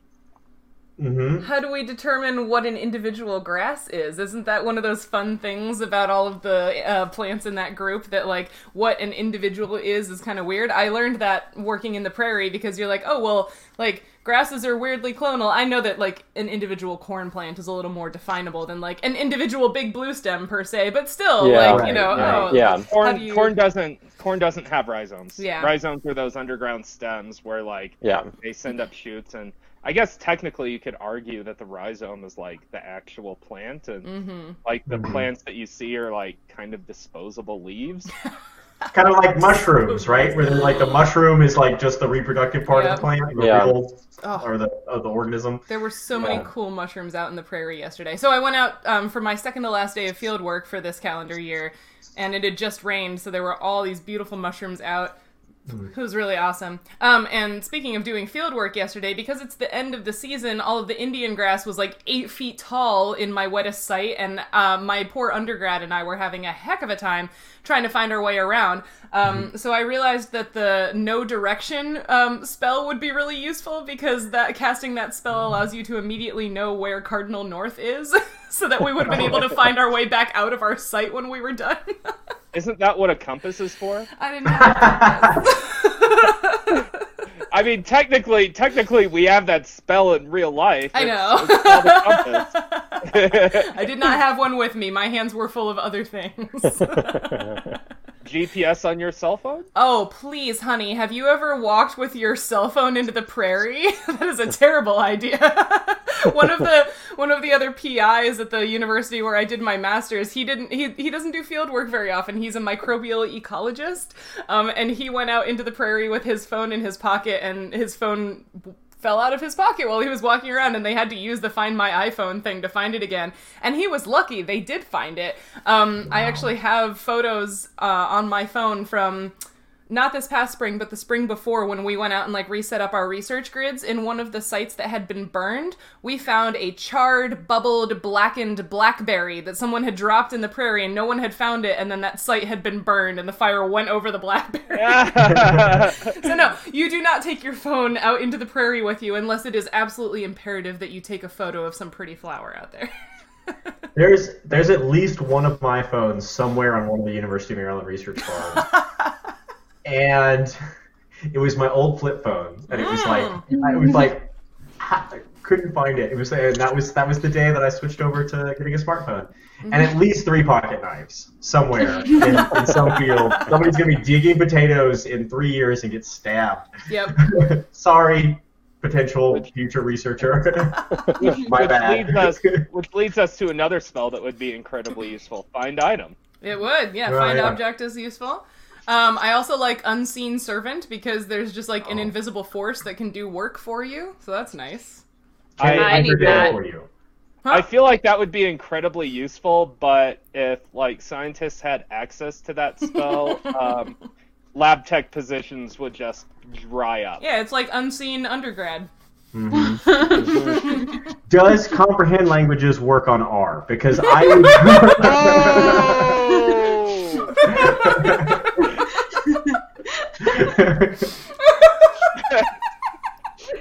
Yeah, No, that's a good one. Not one. even that Right. spell. Crack R. I cast it at level 10. Oh god. Nothing. Oh, so right now, right now, I'm starting to learn R, and I am going to get to complain about it very Oh, soon. Oh, you're just starting to so learn excited. it. Oh Oh, man. Oh, welcome to the cl- club. Oh. Wait, are, Yeah. does everybody else know how to use it already? I mean, No, this is why I left academia. Oh. does anybody does anybody really understand how to use it? I have Well, used actually- it a lot. Actually, my um my PI has a a, a great site um R for uh it's either ag stats for R or R for ag agriculture. It's a, a complete introduction on how to use R and um, just very very basic stuff for um, people who might be a little you know R tarded like me. Hmm. Uh, I don't know. I think yeah.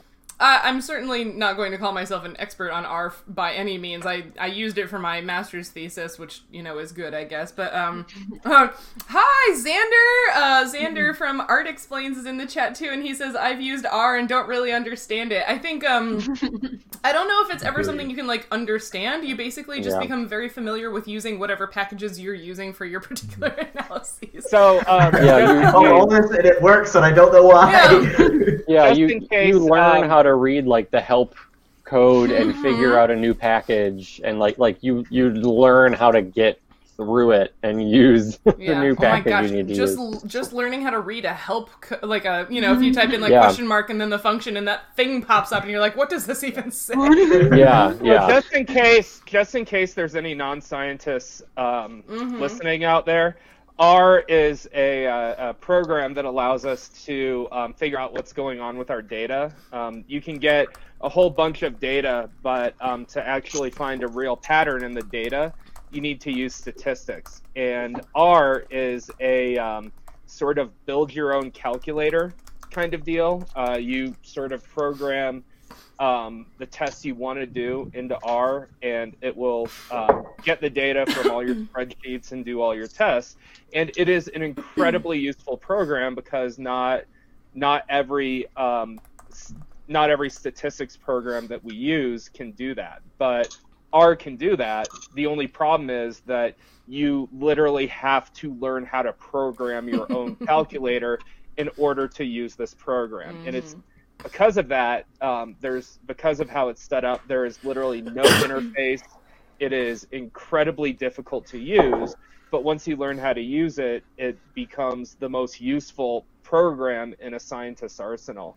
And the kind of the kind of joke that I made earlier um, that I get to complain about using ours because um, a lot of scientists, especially those who went to grad school, oh, five or six years ago, um, didn't you know that what R wasn't a big deal then, but since um, as the field has evolved, R has become more and more into greater use. So there's more and more people learning how to use it, and as I said earlier, it's kind of a bitch to learn. So um, there is there is actually a lot of camaraderie around just complaining about this one incredibly useful program. Yeah.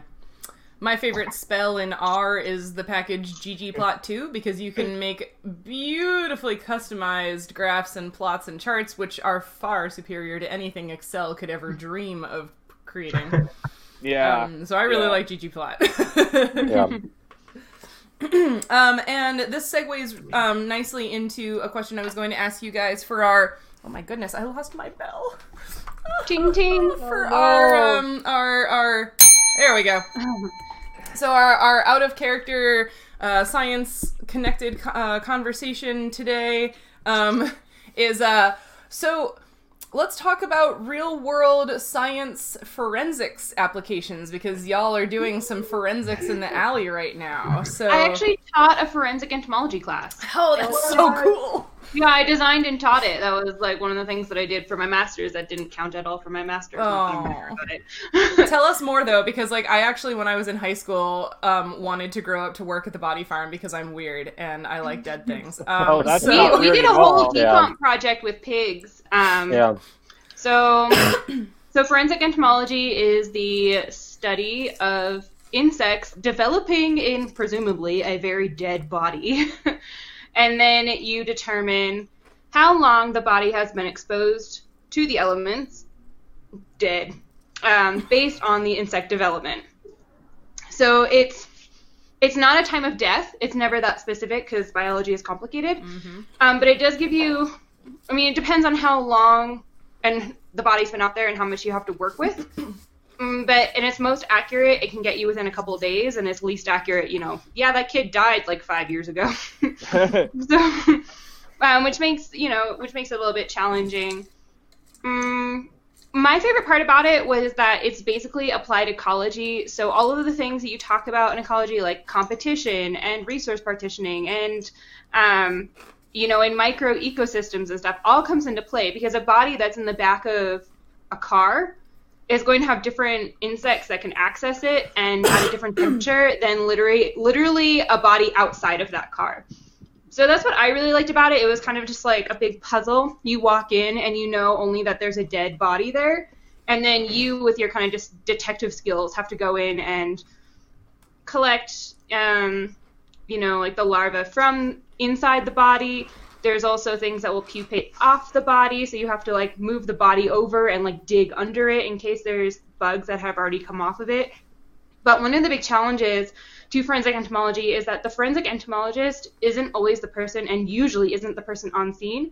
And so a lot of data is lost just because police don't really know how to properly document. So they'll just like take a picture of a, of like a thing of maggots, but you can't identify species off of a thing of maggots. Um, so you really need them to be like specially collected and preserved in alcohol and like not squashed with forceps. And again, you like the police would have to know to move the body to dig everything under it. So it's a pretty complicated field in general, which I think is one of the reasons why I liked it so much. But the forensic entomology class that I taught had two components. The first was um, a decomposition study where we actually got pigs from the University of Georgia and euthanized them and then threw them out and did our own kind of body farm. And the students got to do whatever they wanted to their pigs, which told us a lot about the students' personalities. like one group, uh, like cut theirs up into itty bitty pieces and scattered it around the, around the field.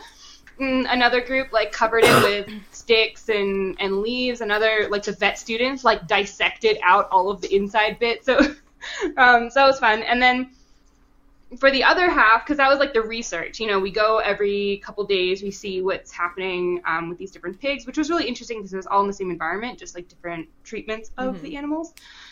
And then um, I designed case studies that were like role play interactive for the groups of students. So like down to the fact that one of them, um, I was like, you check the you want to like check the house for more evidence, and I like literally handed them an envelope that had like the bill of the person who died because the whole point was that like their um, the body was developing when the air conditioning was on, and then the electric bill wasn't paid, so the electric bill turned off. So that means like had a second type of development on the second half of their case. But anyway, I like literally scanned in one of my bills and then changed the name and the date and put it back in the envelope with all the junk mail handed it to the students. So it was like super fun. um, and then they had to solve their case with I gave them real places and real years. They had to use real weather station data, and then then they had to defend their case in a mock trial setting because that's also part of the forensic entomologist's job. Is that you are then called in as the expert as the expert witness, and then you have to explain what you did, basically in a way that a jury with maybe a sixth grade science education could understand.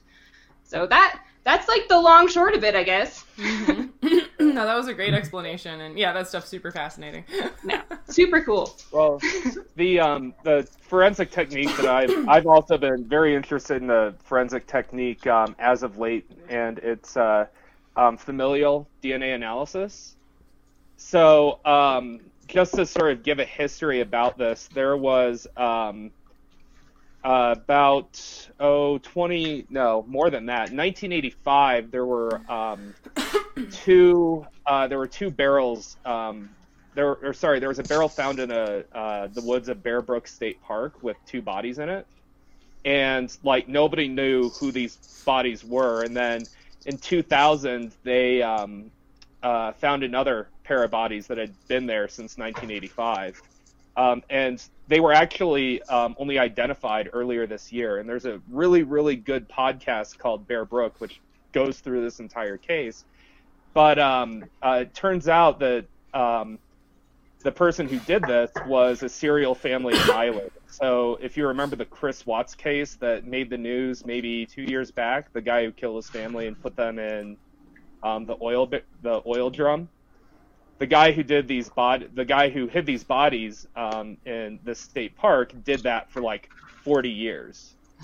And they um, they really only figured out who this guy was and what the extent of his crimes were by taking the DNA from some of their victims and plugging it into um, essentially ancestry.com, tracking down these people's relatives and um, trying to get closer and closer um, to the um, to the uh, uh, to the family of this person, so they could identify them through the family tree.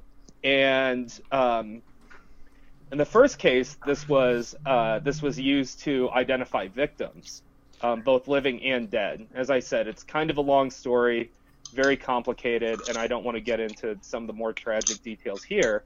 But um, uh, maybe uh, two years ago, um, they actually caught a serial killer using this method. Um, they caught uh, the Golden State Killer by entering DNA, figuring out who this person was related to, and um, just sort of narrowing it down from there. And it's it's actually a really interesting technique um, because uh, we can now solve all these cases that um, were previously considered unsolvable um, and they're using it um, to great effect now. So I've been as a, I've I've been really interested in learning about the history and how that technique has been used and been developed, as well as like the societal implications of using um, public DNA sites to uh, do stuff like that. Definitely an ethical consideration to all of that. Yeah. Yeah. Oh yeah. Um, There's a lot of ethics there. Yeah. Uh, well, and then uh, especially related to the scene we're looking at with this like broken bottle and like, okay, what was done? What was there?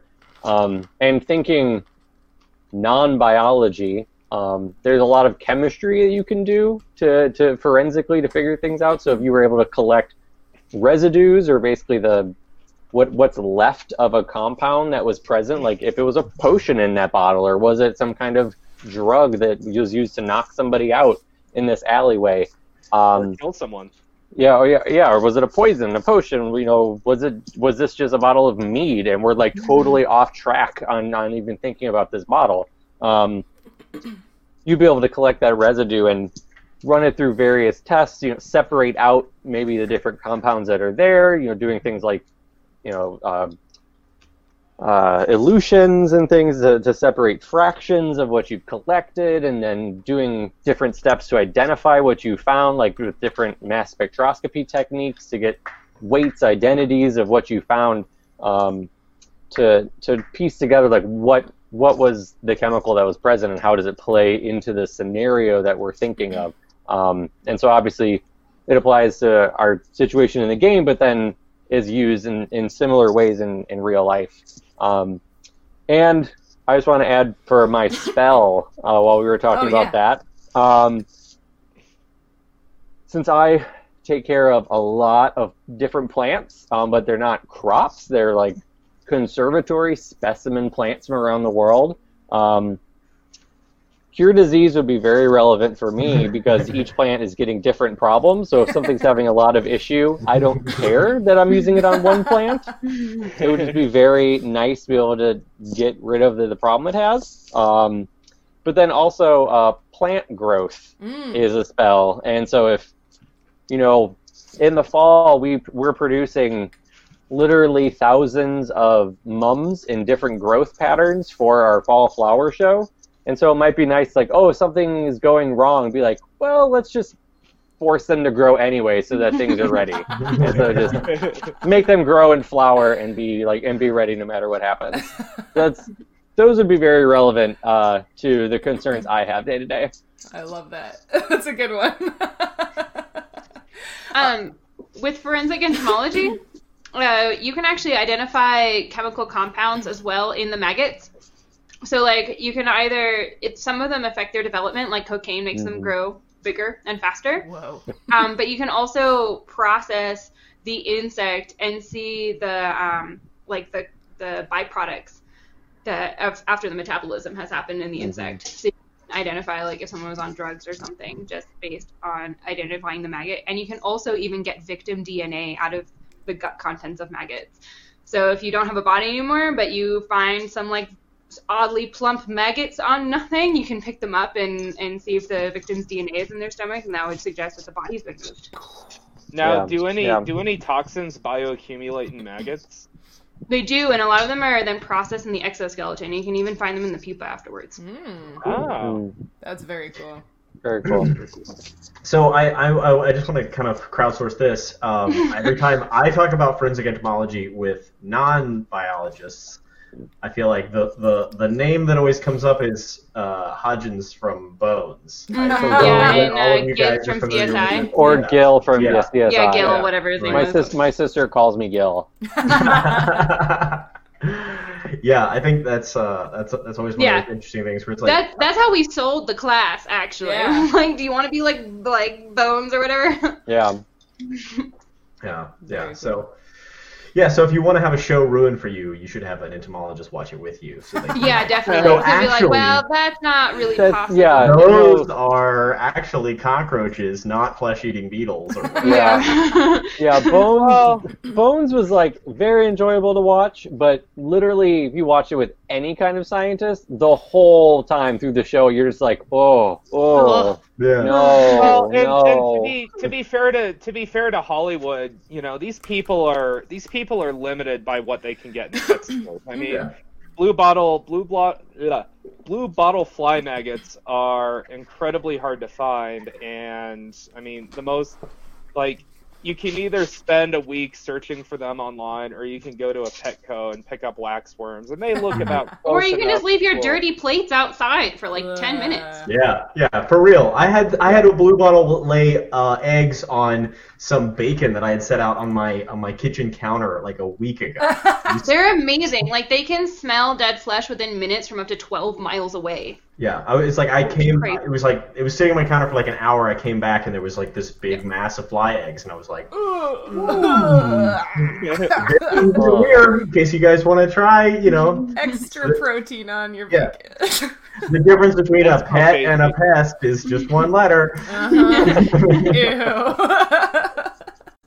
Although, um, so Eric in the chat said that pretty much any TV show or movie can be ruined by an expert in that particular subject matter, which is absolutely true. We Oh, we yeah. all are Yeah. lay people when it comes to other things, and so Oh, yeah. you know we might enjoy a TV show or a, uh, you know a movie that in- includes something like that. Um, but I think it's also worth pointing out that um, it's expensive to get an expert in every single thing that you might cover in a TV show or a movie, and to have them consult on your script, and also difficult, right? Like, how many crotchety old scientists who are experts in forensic entomology actually would want to come be a consultant for Bones or NCIS or Yeah. whatever? Yeah. and, and how I, much I have a and- story that's Oh! relevant to this. I want to just say real quick. I know for a fact that Mae Berenbaum consulted for Elementary, Ooh. the TV show, the American Sherlock TV show, and they did not take her consultation advice because it has some of the worst entomology that I've seen uh, in a TV show. It's so bad. Yeah, and, and like the particularly because the main character is supposed to be like obsessed with honeybees, and there are so many things that are wrong about honeybees that he says in the show.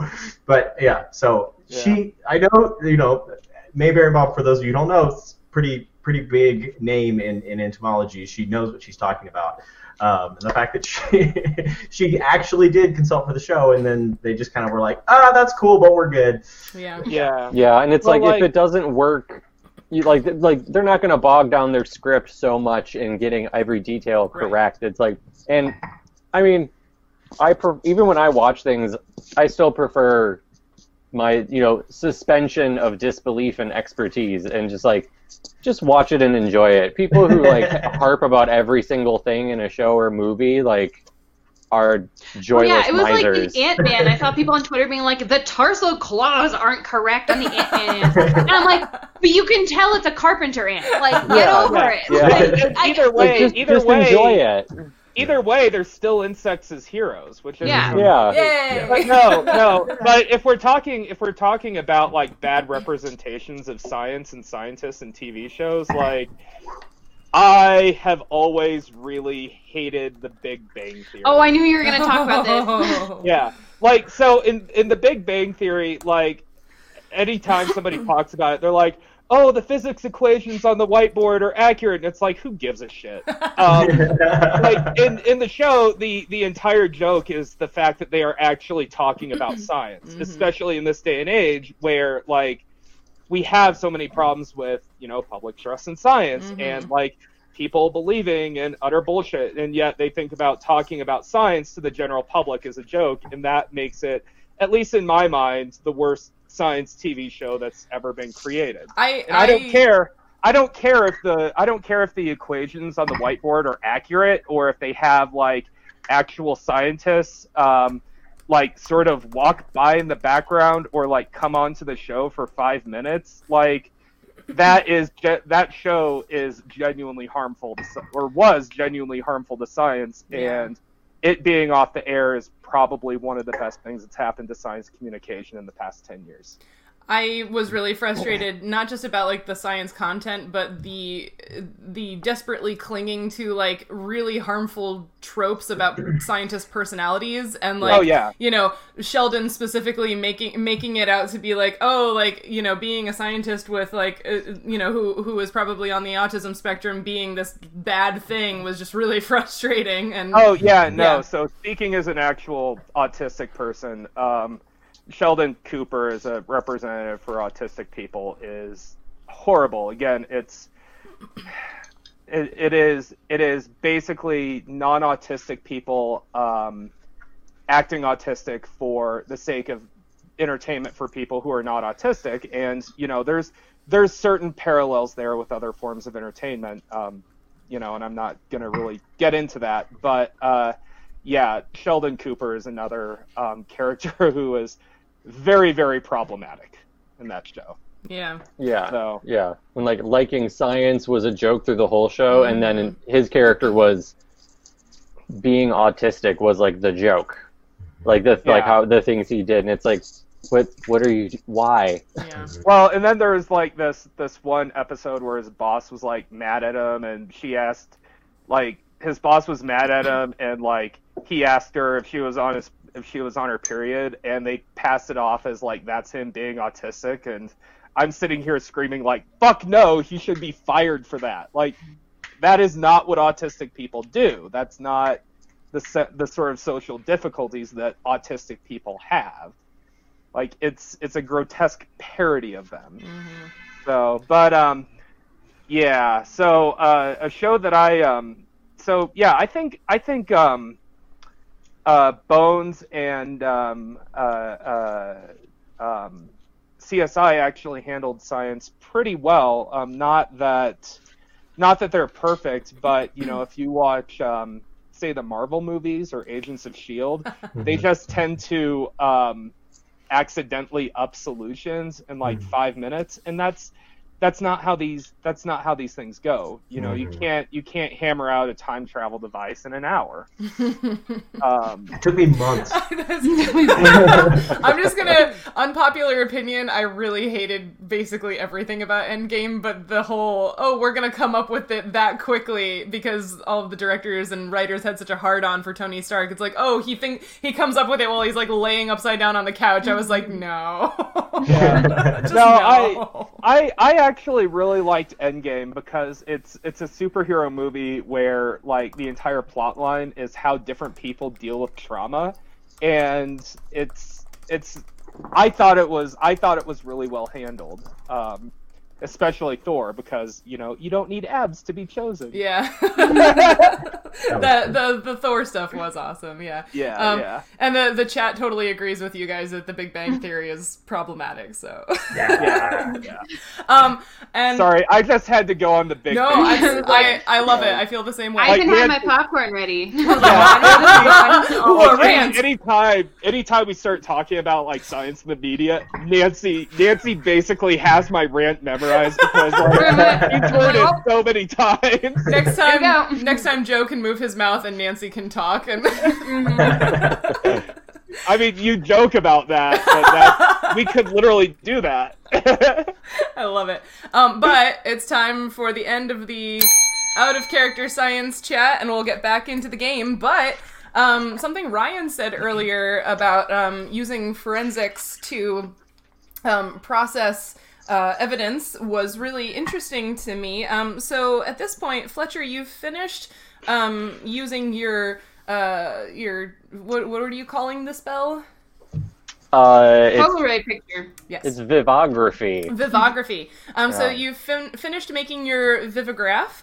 Um, is there anything else that you guys would like to do with the crimes or with the supposed crime scene? Um, with these bits of evidence that you've um, made a vivograph of? Um, anything else you'd like to do here? Um, well, now that I've recorded, you know, our, our exact setup of this scene, uh, I think we should start collecting whatever we can find. If we think these are clues, um, so it's okay to move things now. Bag and tag.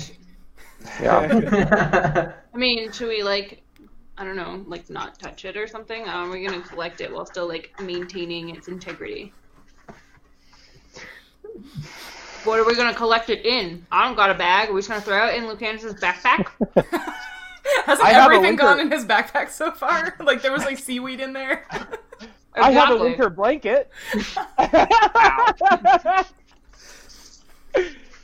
uh, Do we have a broom and a dustpan? would you, Do, do, do you guys have Because a every plan for forensic this? entomologist is actually crying right now. I mean, we could go to a bar, get a glass, and then just sort of scoop it in there and like. What are we gonna do with it once we collect it? Like we don't Yeah. have any. Uh, We could keep it in Fletcher's hotel room.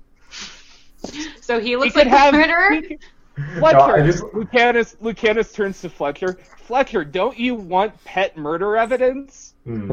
See, I'm just thinking about this in like in like ten levels. You're gonna be like, why do I have a small cloth bag of broken glass? I don't know, Um, Fletcher. You're the scientist. You tell us what to do. what am I going to say? I'm well. I'm I'm going to take the cork. be- Perhaps we'll perhaps it will match with another cork somewhere else. I mean, we know of at least two apothecaries in the town. Perhaps they use different corks and it matches with one. And they could, I don't know, perhaps Oh, with they- a glass, if there is some kind of tint or color or smell, they'll recognize the potion. Um, we just kind of They- gather they it all might up. Recognize it. Yeah. That's a good idea. All right. That's super smart. Super smart. Agreed. Super smart. Agreed. Uh, I, I found it though. you did. Yes. You did. Um, with Does my- anybody does anybody have a scrap of, of cloth or anything? I have a Joe. winter blanket. Good enough. Put it on the ground. I feel like that's, that phrase is about to become a drinking game. Lay it on the ground next to the broken glass. Our merch is just winter blankets. Uh, yeah, And vegetable. Lucanus, Winter. Lucanus, Lucanus, like excitedly grabs the winter blanket out of his pack and spreads it on the ground and gingerly right next to it, being as delicate as possible. And then uh, He's so happy to help. so and then I have I pull out the the big quill that I keep for taking notes Mhm. and use that to just kind of push everything onto the blanket Nice. and uh, just pick it up uh, by all the corners to make a little satchel. cool. You do that. Yep. Now, now we're gonna we're I'm gonna need this back before winter comes. Just FYI. I hope We you, don't have winter. I hope you have it solved before then. Because the, the trial's in like a day, right? Uh, so who? I, we probably we need to run this around to as many places as well, probably as many places as you can think of, Kay. That that somebody may recognize a cork or something about the glass uh, before we have to return to the Greens Manor.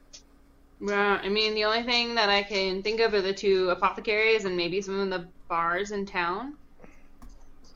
That makes But, sense ma- to me. but maybe we should start with the apothecaries because, like, I mean, if it was a potion and he was poisoned, then that would be important versus just like being drunk. The DM is nodding very emphatically. So I'm just I'm listening that. along. I'm clicking through documents. Mhm, mhm, mhm. Mhm, mhm, mhm. I'm also Um, nodding at the chat where someone said CSI Faerun. Oh, or CSI Greyhawk. Um, fun fun fact though, I'm not using Faerun or Greyhawk. I've just sort of made this all up out of my own brain. So Right. for better CSI or for worse. CSI Arda. Uh, CSI uh, CSI. CSI, Arda. Uh, well, the well, what's uh, I guess run back to Elsa at Potions and Notions Yeah, and, let's and just there. start with her. okay. Sounds good to me. I, I imagine that CSI Arda has that same like like yellow filter that they use in CSI Miami. Like it's very like And we like definitely need some. I was just gonna fun. say we all we all like put down sunglasses and they're just I love it. Um, this this murder this murder case this murder case better get a cork in it pretty soon. as the four of you come walking out of the alley, everything slows down, and you do like the slow mo walk with your capes billowing behind you.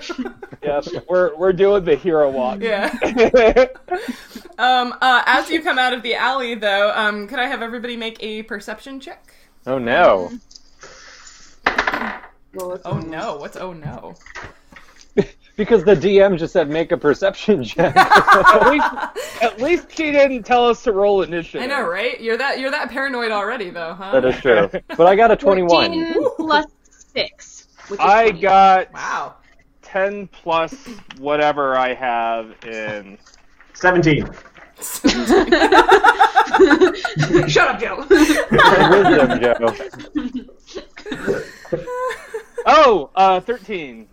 I am still not very perceptive. Uh, the uh, the group as a whole was very perceptive though. So as y'all are coming out of the alley, um, you see. I noticed. I mentioned there was a, a tea house, kind of that you had to walk past to get in here. Um, and you notice a woman um, standing kind of on the stoop of the tea house, um, and it's uh, she's got long, lustrous chocolate brown hair, um, and sort of like golden brown eyes. Um, but what's most striking about her is that she's got a very fine boned face and ears that come to points in the back. Kind of kind of like Lucanus's. Cedric, like, get him out. She just looks like a chin chin from me. Yeah, yeah, yeah. She's Yeah, got as we're, great walking, as we're walking knees. by. Yeah. See, I mean, but Oh, no, it's just like we're kind. Uh, I don't know. Are we? I, Fletcher Fletcher notices, but and he's extremely interested, but we're also trying to like rush off to the apothecary. So I don't think I say anything because of reasons that Cheryl kind of knows about what Fletcher's been thinking about, but I'm not going to Yeah. say. Okay. Very mysterious. Secrets are no fun. Lucanus Lucanus looks over, notices the woman, and he's like, "Oh, holy shit, another elf!" So that happened, and he just rushes off to follow Fletcher. if this was written down on paper, I'd take the adventure hook and like crumple it up and throw it in the Cool. See ya. well, I mean, you know, you I, I sent you that thing about his history. Yeah, and, no, you know- that's that's totally fair, man. I uh, so, so to be clear, did you like make eye contact and give her one of those like? No, Lucanus is uh, uh, he is very hesitant to interact with other elves. Is your hood up? Yep. It's always up. Okay. Cool. She just looks like another Yep. tall person to me. Okay. Um. Wait, no, I want to go talk to her. Well, yeah. What are you Why? doing? Whose brother is in jail? But she's like right there. She might have seen something. Two minutes. All right, fine. So All right, I stopped. Dennis- So I run over to her. Like, hello. Hello. Um, so you see again the woman I described. Um, she's wearing a beautiful high-necked gown, and her very pointy ears have these um, very, very pretty dangling earrings um, set with gemstones, where the color sort of shifts um, as she moves her head.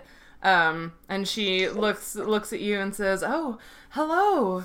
How can I help you?" Hi.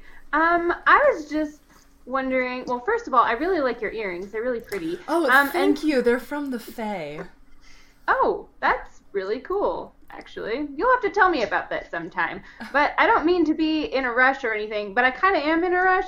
But um, how late are you open? And did you see anything mysterious happen in that alleyway over there? With Um, like a murder, maybe? Oh, the murder. That was really mysterious, wasn't it?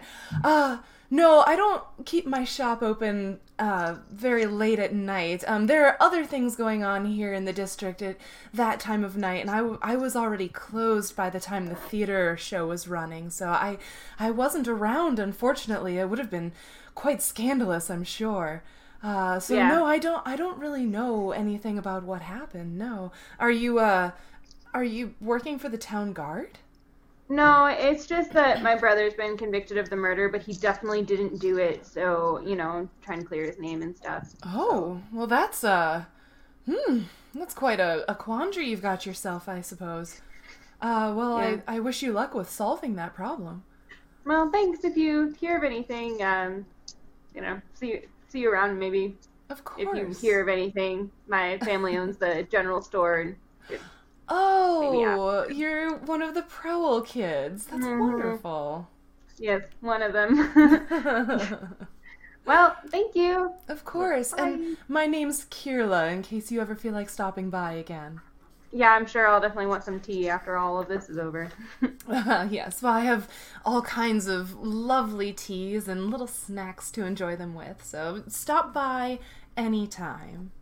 thank you. Bye. Bye. Boink, boink, boink. Boink. boink. I don't know. All right, to the apothecary. right. All right, what apothecary are you going to? Probably Elsa, Uh, since we know her. Yeah, Elsa is first. Going to potions and notions. How Yeah. much more time do we have before we need to be at the greens again? um, it's getting towards evening time, so depends. I think if, if we we can take, I mean, let's go for as long as the shops are open, Mhm. and we can assume that they the greens will be there tonight, so we can show up Mm-hmm. later. Yeah, So- he said he said like after dinner. Okay. So refresh my memory from, you know, we'll just say battle fatigue in the context of my character. Uh, where, why are we going to the Greens again? So he basically invited us back, and he so uh, okay. So um, Hudson. So I guess we could do this in character. Uh, so um, so uh, yeah, I know you weren't uh, really paying attention earlier, but uh, so Hudson implied you were keeping an eye out earlier. That uh, Hudson implied that there was somebody who was potentially blackmailing him or coercing him into pressuring his daughter to keep quiet about the murder and about her witness or about her alibiing out Jay. Uh, he seemed to imply that that was associated with his business interests, which is why Fletcher and I went to the bar earlier to do a lot of uh, snooping into that area. Yeah, how'd that work out? Did you guys get any info on that? We got some leads, which I will tell you about later. But for now, the important thing is that Horace or Hudson, sorry, uh, Hudson uh, said that he was going to follow up with whoever it was who was pressuring him, maybe get some more information into that, maybe see if he could work a way into helping us clear Jay's name, and then we were going to check back with him after he'd kind of like done that kind of. Yeah. Maybe. Sometime this all has to happen sometime before like, you know, tomorrow when my brother will be unceremoniously murdered. Well, Okay, the, well, the trial is tomorrow. He's not getting hanged tomorrow, but yeah. Awesome. okay. Yeah. That makes it so much better. All right. Cool. Cool. I just needed a bit of a refresher. Sorry. Well, Cool, cool. Kay, This is cool to you. Kay, I'm to be to be fair, Kay, if he gets convicted, then obviously we would have justification for doing a jailbreak. But until then, we have to try and move this through the legal system. But I think we would be justified in breaking him out of jail if he were to be wrongly accused. So, Lucanus, Lucanus pulls a hammer out of his backpack. Just in case we need to do a jailbreak, I have this. Then he puts it back in. I mean, I would prefer so- to have his name just cleared so you can continue like living in the town. I mean, he has enough problems sense. here anyway, but I but think we need to put as much of our faith in the rule of law as possible. But you hate this town. You have no faith in our rule of law. I have faith in the rule of law, but as I have been provided ample evidence, this town does not have much in the way of rules or laws. So if your sad excuse for a justice system fails us, then we will step in and met out our own justice. Lucanus, Lucanus gets real up close and personal. Remember, that lack of rule and law is why I have a job. Ooh, but you're doing the like like stare down on him thing. Yeah, yeah. Like Joe I, I'm looking, I'm looking over. down on him, obviously trying to get him to shut up because he's kind of being an asshole. But at the same mm. time, I might be saying the wrong thing too. Wait, wait, you have a job? How did you get a job? We've been here for like three days. I'm a mercenary. I've been paid, so I guess Oh. I'm walking around fighting people and getting money from it. That counts as a job, right? That's true. I did pay you. I guess that counts as a job. Yeah, yeah. Ryan. Jay just turns around and like walks away silently. Who's carrying the uh, the winter blanket bag? I'm still holding it, Okay. So I'm Yeah. following Kay. Okay. Oh my god.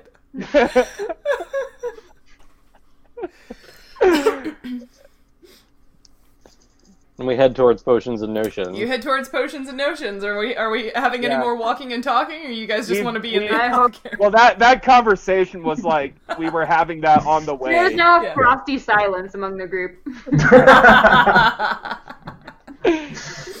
Alrighty. Um, yeah, so you make it back to the adorable exterior and interior of Potions and Notions, and there you see Elsa um, behind the counter, and she looks up when the ding ding ding ding ding on the, the bell of the door, and oh, hi, you're back. Hi. Ahoy! How are Um, you all today? Kind of struggling, to be honest. Oh, no. um, But maybe you could help. Oh, I'd love to if I can. Um, I put the I put it on the counter and open it up to for the for the show the glass and the cork. Mm. d- does this, is just standing up there, like straightening up, like he's proud. like, does it? Do you like recognize this at all? Like, do you do you know like this glass or this cork or like? Uh, well, I mean, it, it looks, uh, I don't, I don't want to disappoint, but it, uh, it looks like Looks like glass. some glass, and, uh, without, without being able to see the shape that it was in, I, I don't know how much I could tell you, um, and the cork is just sort of a, a cork. She, she waves her hand to gesture at, like, all of the bottles of potions and things in her shop, which they've all got pretty standard looking corks in them, right? Um, but let me take a closer look and, and uh, see what I can see what I can see. Is there any anyone in your group, any of you who are um, especially uh, familiar with uh, arcane type things? You might want to give me a hand looking at all this. I don't I don't know if you already inspected it, but This this Wait. one. Lucanus Like- points at Fletcher. yeah, I'm pointing the I- Fletcher as well. I can certainly Yeah. help however I can. Okay, um, so I will have you um roll me uh so you're you're investigating the glass and the uh, cork and she's going to do the same. Um and basically you're gonna roll a knowledge arcana for me. And see if you can figure out if if there's anything um if there's anything on here, what it might be. Um so it'll sort of be both like it's it's I'm I'm using it as a proxy for like searching and knowing. 14. 14. Okay. Um so as you and she are sort of looking at all of the pieces, you know, of glass, flipping them back and forth. It's it's glass, so there isn't a whole lot of anything left on there. Um but the cork um you notice kind of like a little bit of, of discoloration on one side of the cork and point it out to her. And Elsa sort of looks more carefully at the cork and she sort of sniffs it and touches it and sort of rubs the residue between her fingers and goes, Her, she's Oh. a geologist. yeah, right. And she's not gonna lick she it. lick No, no, no licking, no licking, and that would be bad because she goes, "Oh, um, that's odd. Uh, I think, I think if if all of these pieces go together, well, at least this cork, I think it might have held alchemist's fire." What is that? Um, so Fletcher, you would definitely know this, and the rest of you might be like at least passingly familiar. So alchemist fire is uh, a concoction that's fairly commonly used in this world in terms of like combat stuff. So basically, it's a mixture of chemicals in that's in a sealed glass jar that when the or or bottle, and when the bottle is thrown at something and the glass breaks and the chemical mixture is exposed to the air, um, it bursts into flame. Oh, it's a Molotov cocktail. Uh, sort of. Um, but there are definitely um, equivalencies to that in real life. There are lots of fun chemicals that, if are if they're exposed to oxygen or anything else like that, just sort of spontaneously combust, which is super fun. So, uh, yeah, alchemist Super fire, super Yeah. fun. Hmm. Is there who, Anybody who's is there anyone in the town that produces and provides alchemist fire for sale? Um, I think uh I think Pops probably does. And I mean, this is something that you could buy in a lot of places. Like, you know, this isn't this isn't something that's uh uh, you know, an expert uh, required in order to produce it. Um, I've seen alchemist fire sold in lots of places before. Hmm. Hmm. Hmm. Is there? Hmm. Is it common around here? I mean, people, uh, people like yourselves who do a lot of um, adventuring type things uh, like to carry it because it's it's good for um, dealing with creatures that might be especially um, mm, sensitive to fire, uh, or for you know other other times when you might want to light things on fire. I don't know. Um, I just make the stuff. Um, I mean, it does sound awesome, to be fair. I feel like every 16 year old boy with a couple of silver to his name would want to buy some and just throw it at rocks. yeah, right. Uh, well, Kay, do you know where where this pops shop is? Do I know where this pop shop is? Um, do you know where Bubble and Fizz is? Um, that name sounds familiar, actually. So probably. It's in that giant document you sent me. yeah. It is number 38. Number 38. Yes, I do. yes, I do. Hark!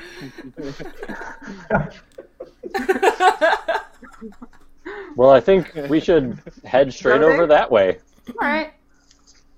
Thank you, thank you so much for your help again, Elsa. Absolutely. Elsa. Oh, and I, uh, I, I don't know if you, you, you had said something about going out and exploring in the, the out there. Um, and you did such a great job finding that gildaweed, um, not that long ago. Uh, I didn't know if you were going out again, but I can always use uh, ingredients for the things I make. So if you happen to come across any spiders and you were able to bring back spider parts, I would gladly pay you for them. Alright. Just give us a We're- list and we'd be happy to grab them. Um, you wouldn't happen to have like a an envelope that we can put this stuff in. Do you? An envelope? Um, let me see. And she sort of rummages around down in the behind the counter area and she's like, Well, I've got a piece of paper that you could fold up into something, I guess. So she hands you a piece of parchmenty, papery, whateverness. Yeah, That's how I Cedric make used to all do of that. my envelope here. Yeah, yeah. In in school, Cedric used to do those things where you like fold like the notes that you pass like into like interesting shapes. Uh, yeah, so he can he can fold a fold an envelope, origami envelope. Yes, Uh, So And like I Lucanus, said- Lucanus puts the winter Oh. you put the blanket back. Lucanus puts the winter blanket back in his pack. So yes, uh, I'm perfectly happy to help as always. And eh, yes, if you find any um, spider parts or really um, sort of anything interesting that you might find outside in terms of you know animal or plant parts, I can probably use them for something. Sounds good. Thanks, Elsa. Thank you so All right, much. Well, well, thank we'll, you. we'll keep a lookout. And good luck with uh, whatever it is you're doing. So so out of character, Uh-huh. she just like is like just bits of spiders, just whatever species, like just. throw, throw them in a box for me, you know, whatever. Um, I wrote down live live spiders or parts of spiders. Oh. She's not picky. Yeah. I mean, think about like old timey. I wonder what would happen. I want. Huh? I wonder what would happen if we just like brought Peter Parker back to her. Spider Man.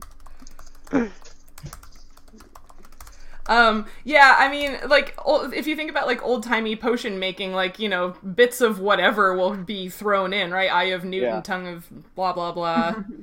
Yeah. Which, by the way, we should have a conversation about Pliny the Elder at some point. oh my gosh. That was my favorite thing to translate in Latin class. oh yeah.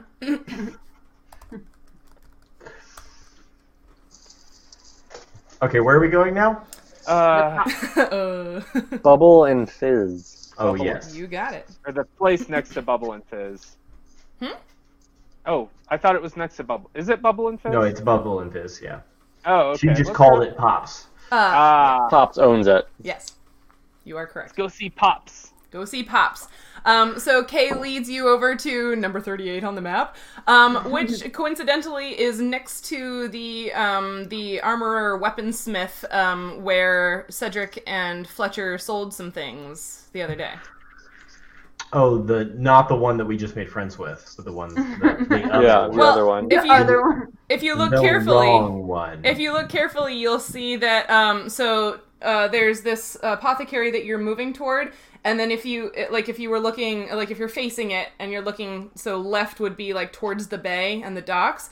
So there's the apothecary, and then left of that is the the shop that you went into to sell your weapons, and then to the left of that is a blacksmith, and then there's the docks. Gotcha, gotcha. Okay. Guys, don't make enemies to the weapons places. I need to sell whatever we grab. Ah! We actually made a really good contact earlier with a really reputable uh, young dwarf, who- uh, dwarf weaponsmith. Well, he's think not We should he's take- not young. He's older than you, but yeah. Just kid. We should. Uh, we should definitely take all of our business to to him. Uh, Are you saying that just because it was a dwarf? No, the other one is a dwarf too. I mean, I'm not gonna recommend that Lucanus take any blacksmithing business to a human. Whoa. Lucanus whispers. Lucanus whispers to Kay. I think he's a little bit dwarfist. Everyone's a little bit poor fist. It's true. All right, uh, so you're going toward Bubble and Fizz. Um, so uh, this storefront is largely unassuming and unremarkable. Um, save, That's how I want my business to be known uh, save for the large wooden sign hanging above the door. It depicts a few potion bottles of various sizes, shapes, and colors. Um, but if you only look at it in your periphery, you could almost swear there were bubbles drifting slowly from the lips of all of the wooden carved bottles on this sign. Oh, Ardenian neon. Very nice. Very nice.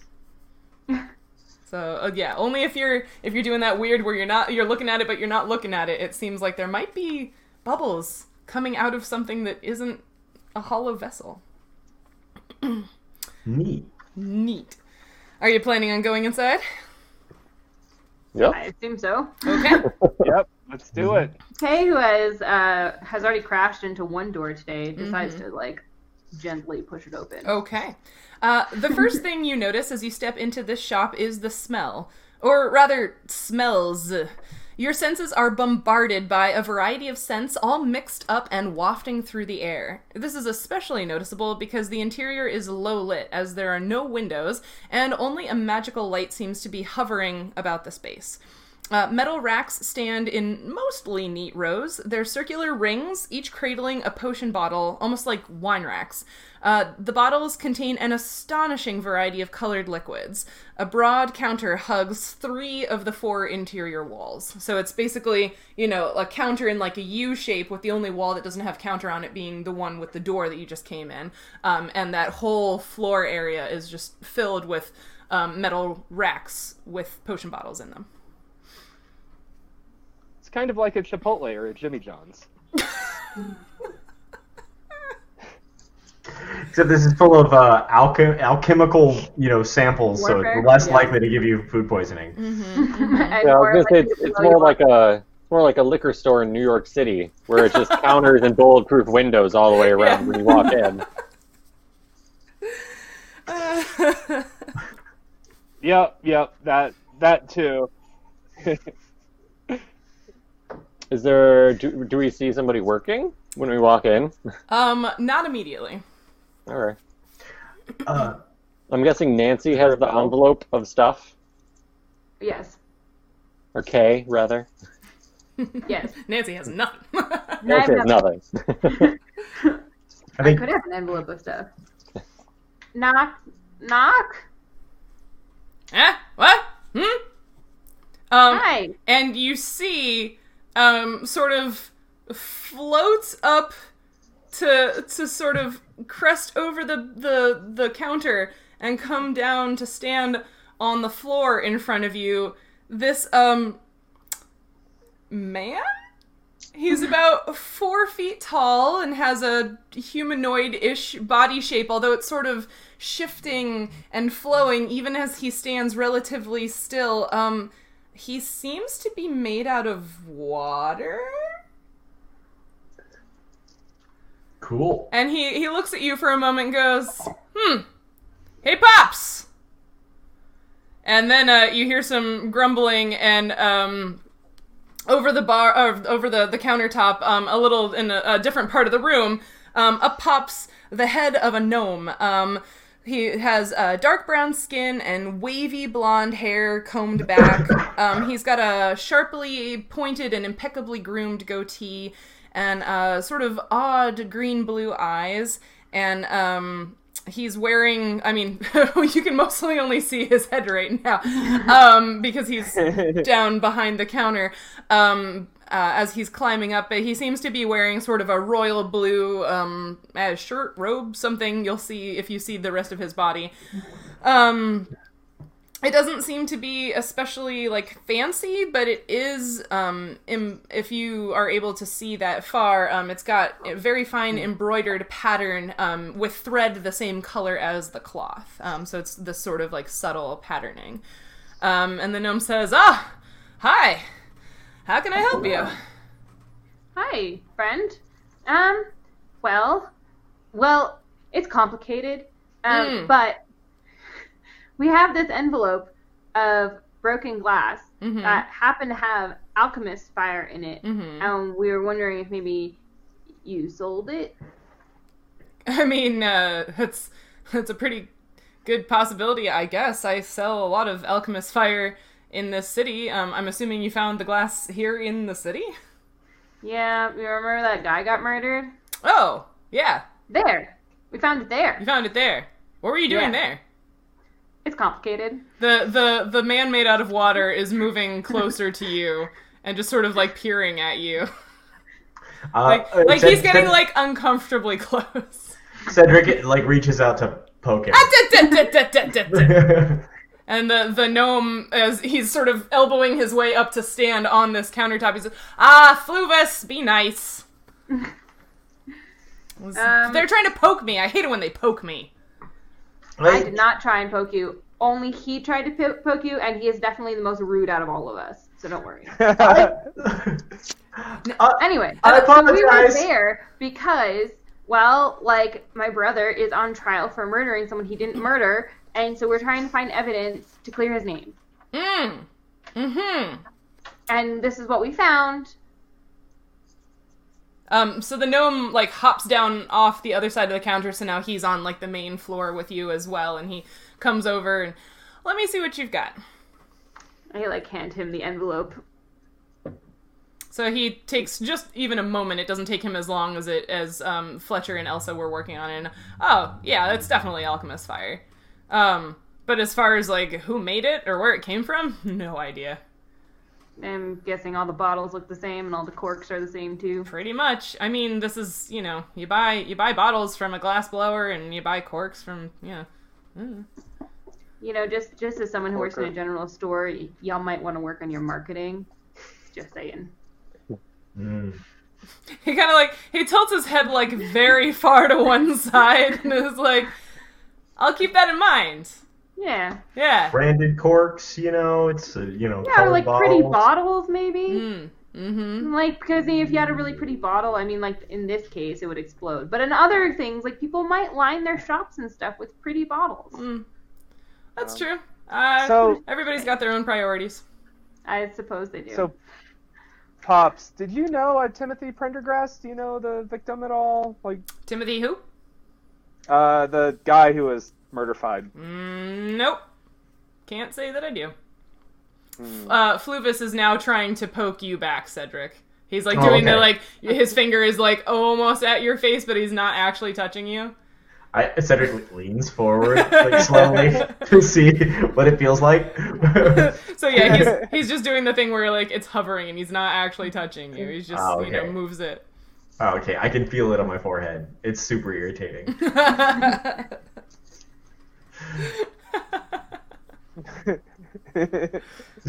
Cedric's like, There- Does uh, like, Mm.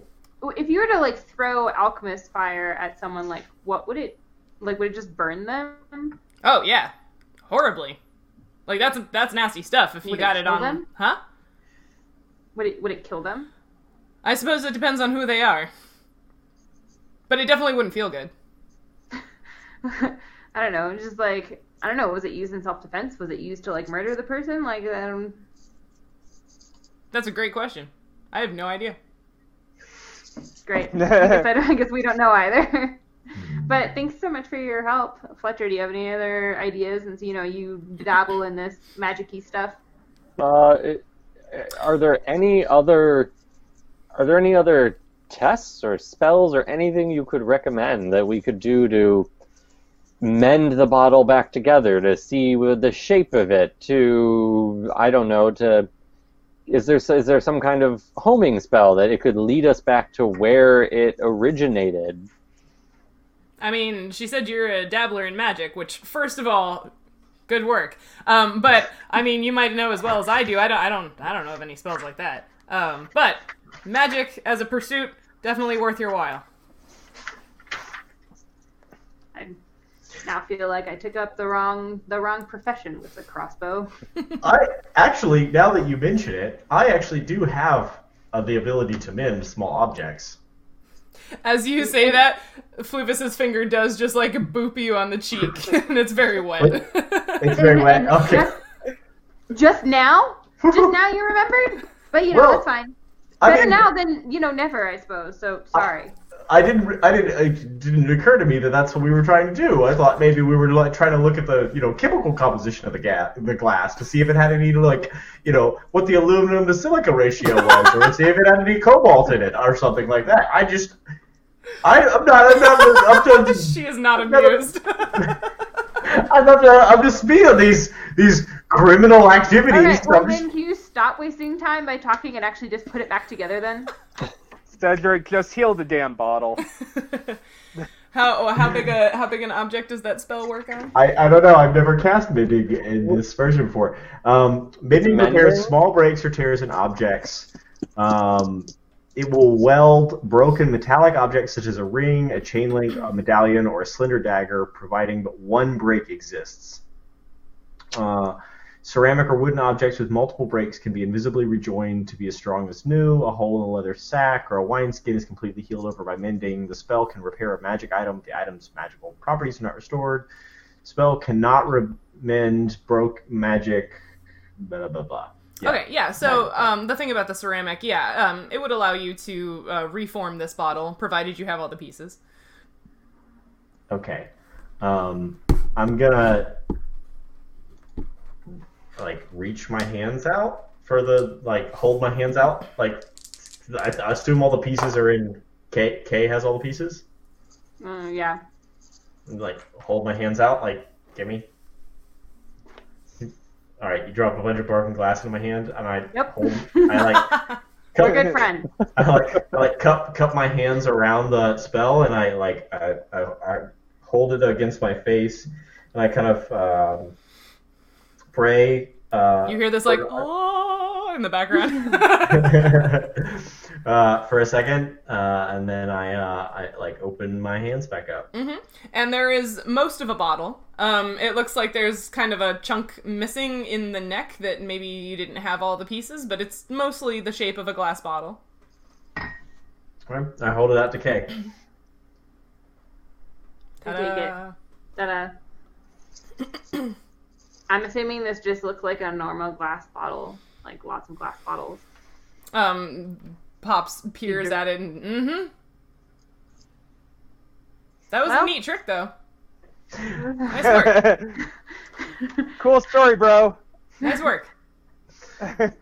Uh, thanks, thanks. The the Moradin is the god of the forge. It would be silly of me not to be able to reforge an object. Mm, mm-hmm, mm-hmm. It would it would be obscene.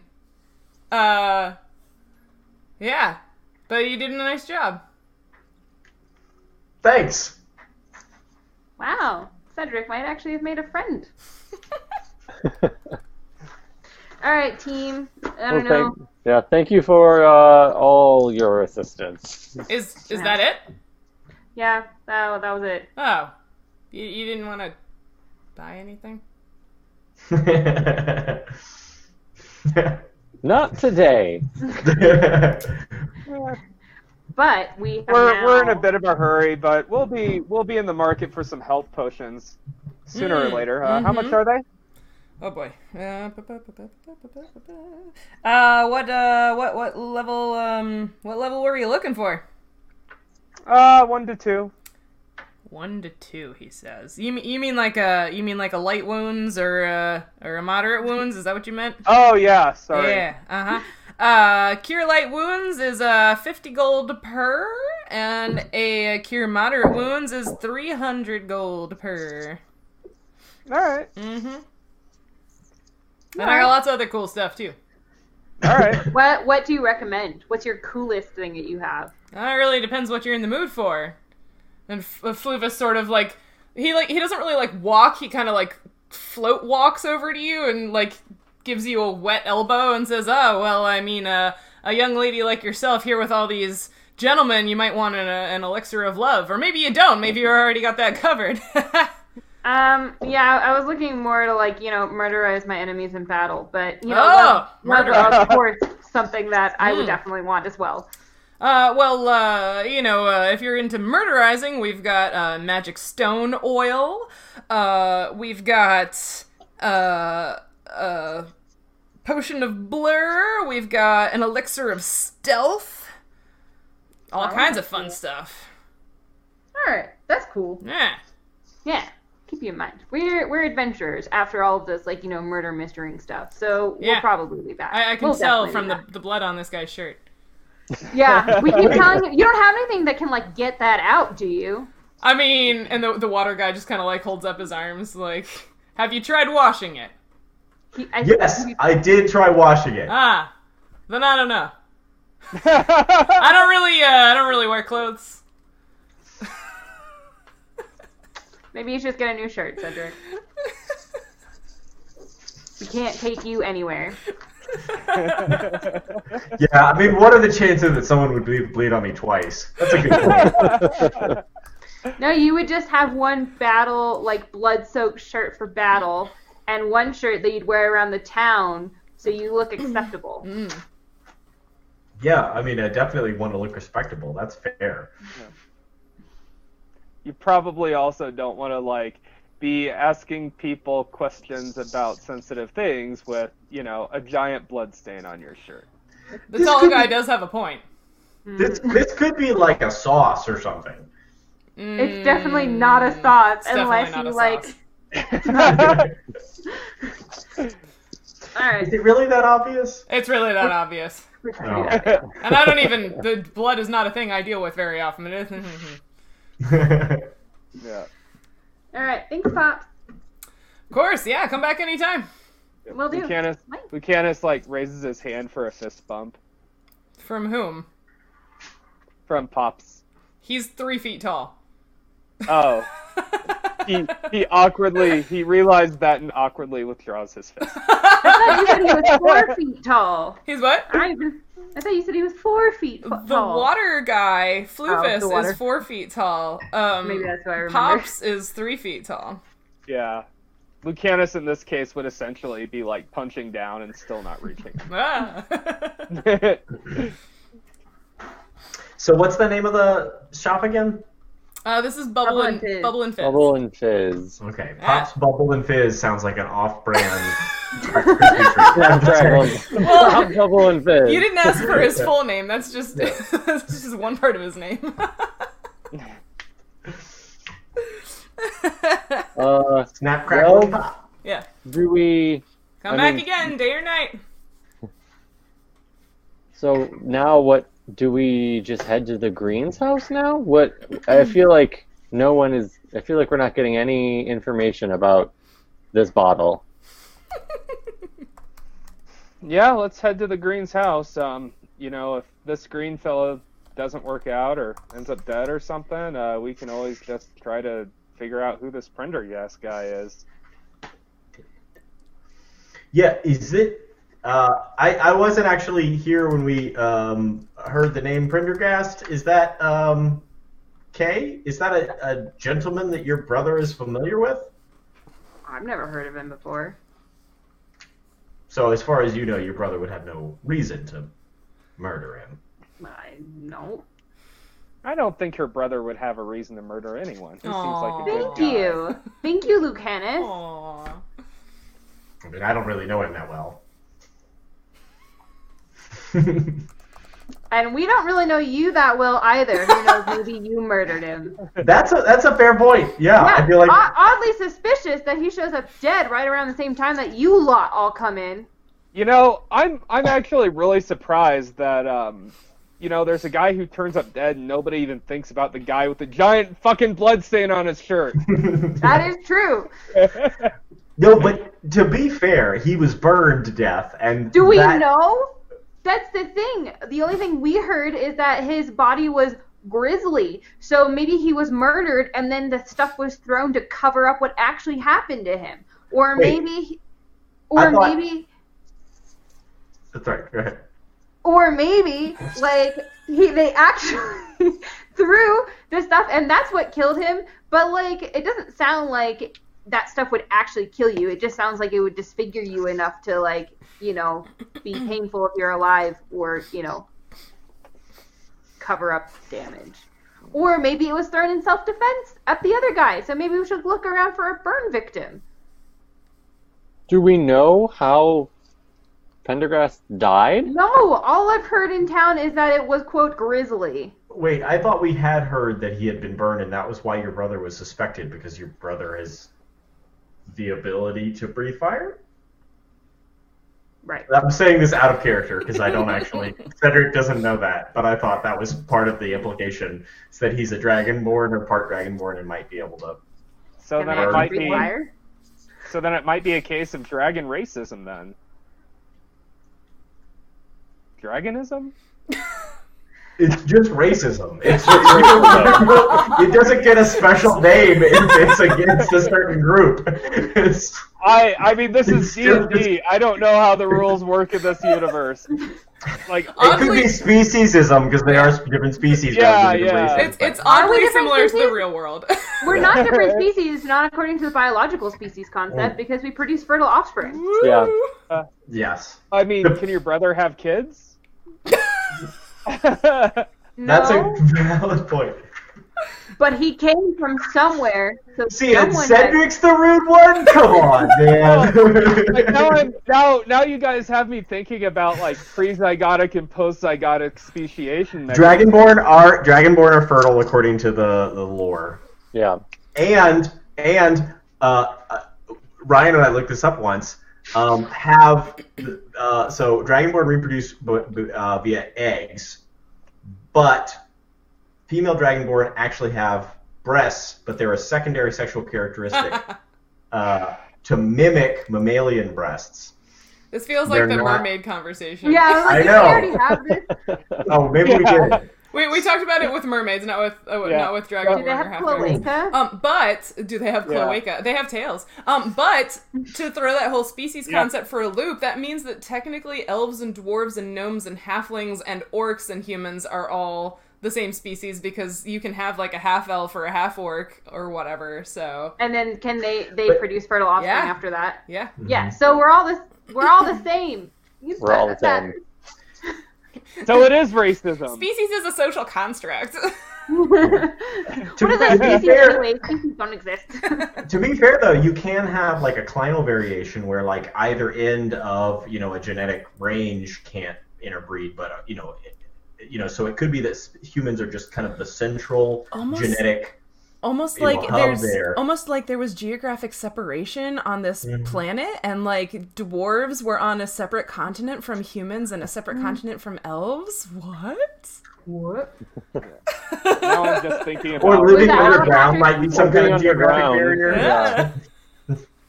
now now I now I'm just thinking about the fact that the dragons in this world have ma- have mammary glands, and my mind's going. No, no, back no, to the no, no, no, not mammary glands.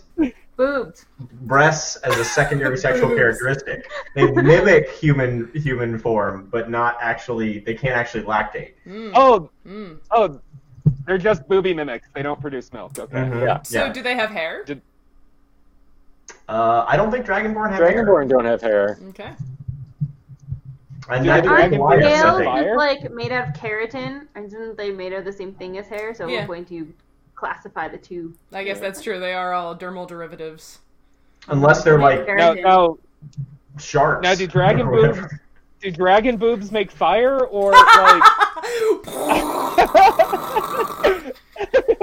They just store fat. Okay. They're, just, yeah, they're like they're like a you know a Gila monster's tail or whatever. They're just Yeah, they- for, or you know, or, or a camel's hump. Can I like Yeah. snarkily point out that that comment was made by a by a man? Yes, I'm it was. Right. that doesn't mean i didn't enjoy it though I'm just well, I mean, it's a glandular tissue, and if they have, They don't have glands in there. He just read that twice. I just you just want fire tits. And then now I want fire tits. That's that's going on a t-shirt with a dragon with a dragon spraying fire at. except that uh the, Okay. was it the dragon from uh homestar runner what's it called um oh i can't remember So, so for our younger listeners, Homestar Runner was a website that existed. There's nobody early- watching right now who's young, young enough to not know Homestar Runner. Oh my god! The Trogdor. Uh, oh. Thank you, chat. Yes. Burn in 18 countries. Okay, let's, let's Moving let's on. move on to the green. Let's move on to the green's house before I dig myself into a deeper hole with the Um, dragon thing. well, I was gonna ask you. Um, so we have been playing for about three hours. Um, so would you like to keep going with this storyline, or would you like to save it for next time? Can we end it on a cliffhanger? What happens when we arrive at the Green's house? Oh, sure. Yeah. Let's. Uh, yeah. Yeah, let's We'll just take you to the arrive. Green's house and- arrive at the green's house and Sure. We can do that. Um, yeah. So you guys, are you going straight there from uh, Bubble and Fizz? hmm Yep. Yeah. Yep. We're Okay. going straight there. Yeah. Um. So it's it's definitely evening time ish now. Um. So you head um up to the Greens house, and uh, is anybody knocking on the door or anything? I'll knock We're on the all, door. we're all knocking on the door. all at the same time. we all, we all, we all. You know how people do like that hand thing? Yeah. Except we, for we Joe. all do Joe that is- and knock uh, in unison. Joe is using his fire tits to burn down. Joe is not not Lucanus. Joe. Hi, everybody. I'm Joe. the four characters turn and look at this random human like, who are you? And then, and then that's out of my pectoral muscles. Flames erupt. oh And jeez. then, and then, and then, Luca- and then I look over at Lucanus, make eye contact, and say, "Hey, I play you in the real world." And That's disappear. weird. Lucanus is I just know. So Cheryl, I know, I know you said you've got this campaign planned out to level twenty. Yeah. Is the level twenty big bad evil guy Joe with fire tits? like, now it's going. I'm, I'm rewriting everything right now. I now. want to kill Joe. I'm, I'm rewriting oh, it all. God, there, Um, there is going there is going to be a boss with fire tits at some point. No, I know that. Probably. Um, all right, so your extremely loud four four or eight hand knocking on the door does eventually summon um, the same butler that you, you met the first time you knocked on this door earlier today, and he says, "Oh hi, you're back." Hi, we're back. And he We're like back. he like reshuts the door and just leaves you like standing on the stoop. oh. And then, like, a minute later, the door reopens and it's Janet again. Oh, hi! Oh, I'm so glad you're here. Come on in. we are in. glad that you came out and didn't leave us awkwardly sitting on your stoop. Yeah, he's, uh, never mind. Um, come on in. Thanks, friend. Um, so. And, uh, um, so she, she leads you back down the hallway, um, back to her father's office where you met him earlier in the day. And she says, um, Papa's inside. Um, thank you so much for trying to help Jay. I really appreciate it. And um, I, I He is he, he is my brother, so I want to do everything I can. yeah, I understand, and I'm sorry that this had to be so complicated. Um, but I'm looking forward to being able to um, tell my side of the story to make sure that he's safe. Thank you. And she just sort of gestures at the door, says, "You guys can go on in."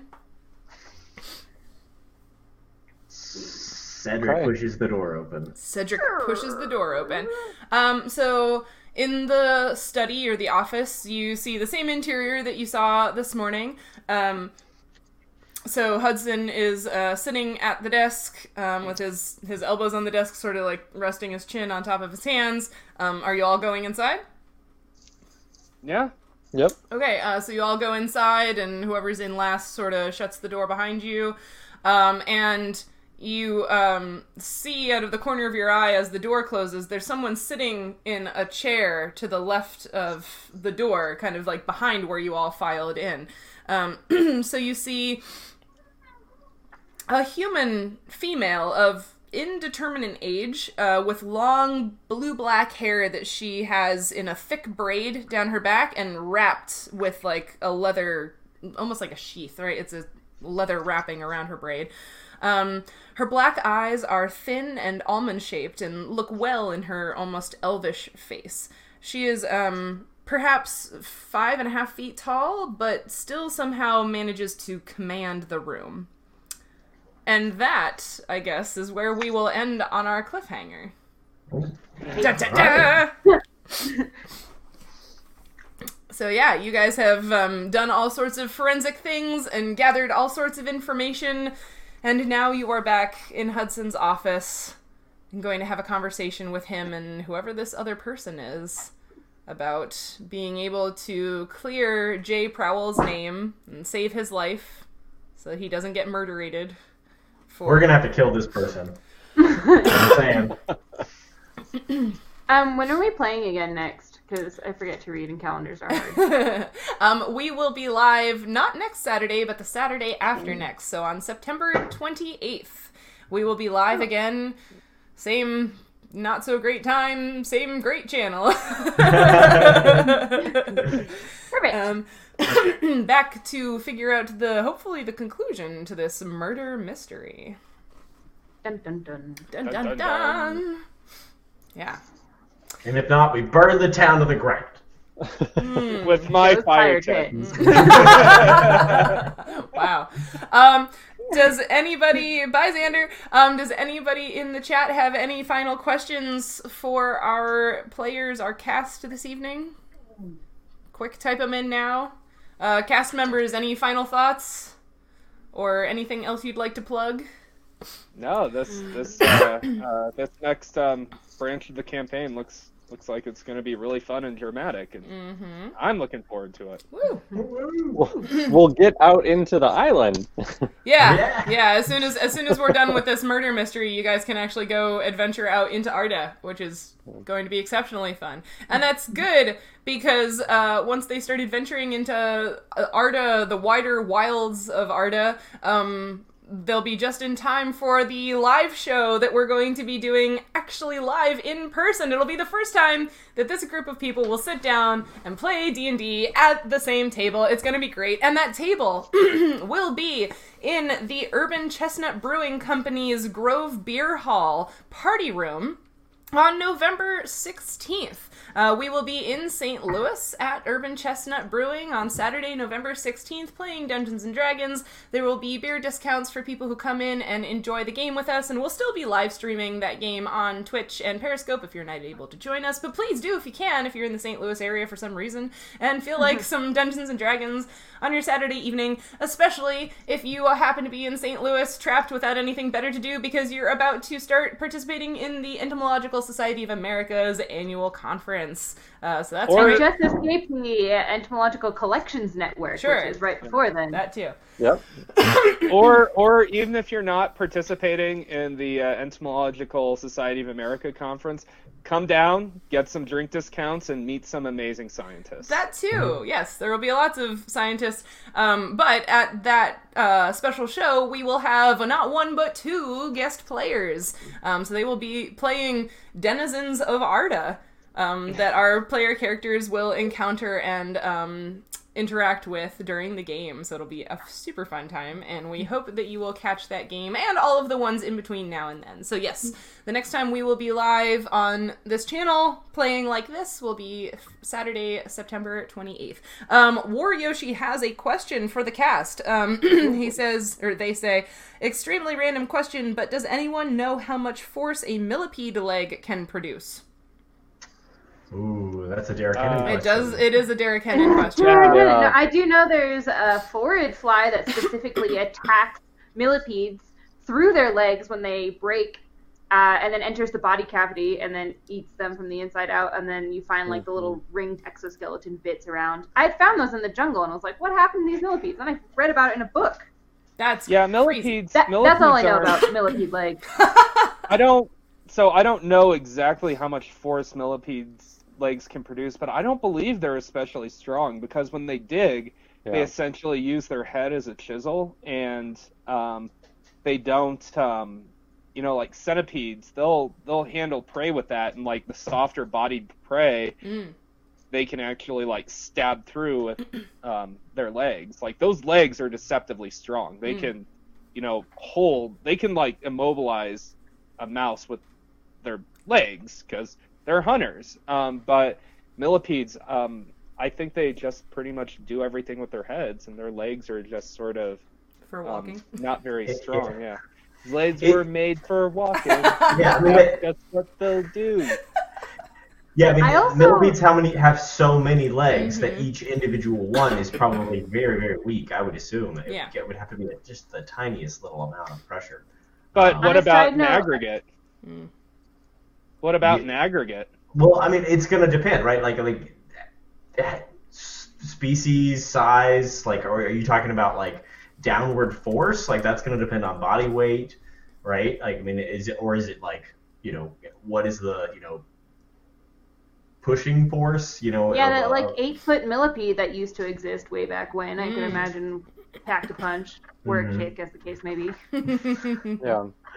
Yeah, that would be. Uh, yeah, it's going to depend on a lot of factors. I mean, uh, just like the size of the leg is going to influence the amount of Yeah. force. I mean, like just mechanical advantage. You know, longer lever can you know just Yeah. can do more. But but Um, overall, I would imagine that like each individual leg would be a fairly weak thing. Like they're not, you know, if you if you hold like a um, a salad beetle in your hand or um, you know like um, any sort of burrowing insect when it reaches the fold on your fingers, you're gonna feel it burrowing through, and those legs are pretty strong um, because they can like they can like wedge themselves in the area between your fingers. But millipedes can't do that, not with their legs. So they're They can They're hold fairly- on pretty good though. Like they can. like the big can. flat-backed ones that live here, like it's hard to pull them off of things when they cling Yeah. down. That's true. Well, something that's so then that's the difference between like a grip force and and a Yeah. pushing force. They, they may have very good grip force, especially in tandem with all of those legs. Mm-hmm. And you figure in like and you know arthropods, all their force is being generated hydraulically in the body, and so that would be a difference there, and especially between the gripping force and the and a pushing force. Yeah. Um, that's Erica just asked So- a question about that, um, Ryan. But yeah, I, it's also worth pointing out, as Nancy just mentioned, there's extraordinary variation when it comes to millipedes, right? So what is what? there's a lot of cat invasion happening. Yeah. Um, what is? That bartender from earlier. I know, he's just- the yeah. Um, so yeah, like what what is a what is a typical millipede um, would be very difficult to to decide on. So yeah. Yeah. So one cool but- thing about insect muscles is like uh, so um, insect muscle. So our our muscles attach uh, to different spots on our bones, right? Uh, but because insect muscles attach to their exoskeleton, right, and they're pulling against their exoskeleton, they actually pull against um, these these kind of folds that have come inside from the exoskeleton called apodemes. And so the um, every every muscle that has an attachment has an apodeme that it attaches to, or, or an area on the inside of the exoskeleton. Um, and so the size, if you can find the so like so I did my undergrad research on crayfish claws, right? So every every crayfish and every uh, crab has has a claw, which is basically a fixed finger, right, that doesn't move, and then a, a, a movable finger that pulls against it, right? And that movable finger inside the palm of the claw has, and you know this if you've ever eaten blue crabs, right? I live in Maryland, I've been eating blue crabs. But um, ev- inside that fixed finger, there's actually um, is actually this like flat piece of very very transparent thin exoskeleton and that's what the muscle attaches to and i just i just mentioned this because the size of the apodeme uh, directly correlates to the strength of that muscle. Hmm. so there is actually it's and it's not a linear relationship. There you do have to do some kind of math kind of jiggery pokery around to figure it out. But but you in general you can actually figure out the strength of a single muscle contraction and you can correlate that to the size of the apodeme so you can look at a physical you know you could dissect it out a millipede leg. You could um, you could figure out in theory you know some some kind of calculations about the strength of it based on the size of the apodemes Very Yeah. cool.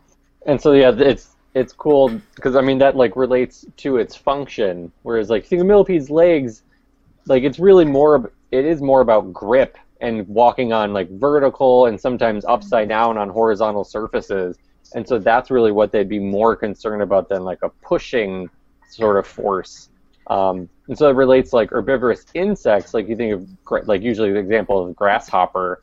Those apodemes are, are called the the tentorium in the head, and those tentoria are there, and they have these really big pieces of their exoskeleton in their head because they have to have such strong mandibles to chew through usually pretty like silica rich tough leaf material to eat and so that you know compare that to something like a maggot that's eating something rotting that's already soupy and they have basically just two little mandibles attached to just like their super squishy exoskeleton and they just kind of like rasp it away, and there's barely any force being generated at all. Yeah, they're even just called Um, mouth hooks. Like, Yeah, yeah. There's just hooks there. So, uh, and to, to plug my own Instagram, y'all should get if anybody listening is doesn't follow me on Instagram. I just put up a, a picture of a, a onion maggot, uh, Mhm. which if you look at it, you can see the mouth hooks on it. They're really doofy looking little vampire fangs. They're really adorable. I think you should go check out my adorable maggot post at, at Peter L Coffey. and all of the uh, socials information, or at least the Twitter handles for everyone on the cast, as well as the Nature Check Twitter handle, is down in what we're calling the reference section. Um, so down in the video description on the YouTube, uh, the YouTubes, or down in the um, panels below the Twitch frame or in the description of every podcast episode so you can find all of us on social media and follow us for cool bug pics or in my case cool like field work pics more generally and lots of other stuff. Some complaining about grad school from at least two of us. Um, and lots of other fun scientist chat um, thank you so much to the people who were in the chat tonight. We really Yeah, appreciate having viewers and having your questions. questions. And you guys were being hilarious, and I was getting distracted by a lot of the, the funny stuff you were typing. So I'm so glad that you were here watching with us. Um, for everyone else out there who might be watching or listening to the recorded versions of this, thank you so much. We really appreciate you being here. Um, and yeah, again, you'll be able to find us um, next time and into the future. So have a great evening and rest of your weekend, everyone, and we will see you later. Bye. Bye. Bye. Bye. Bye.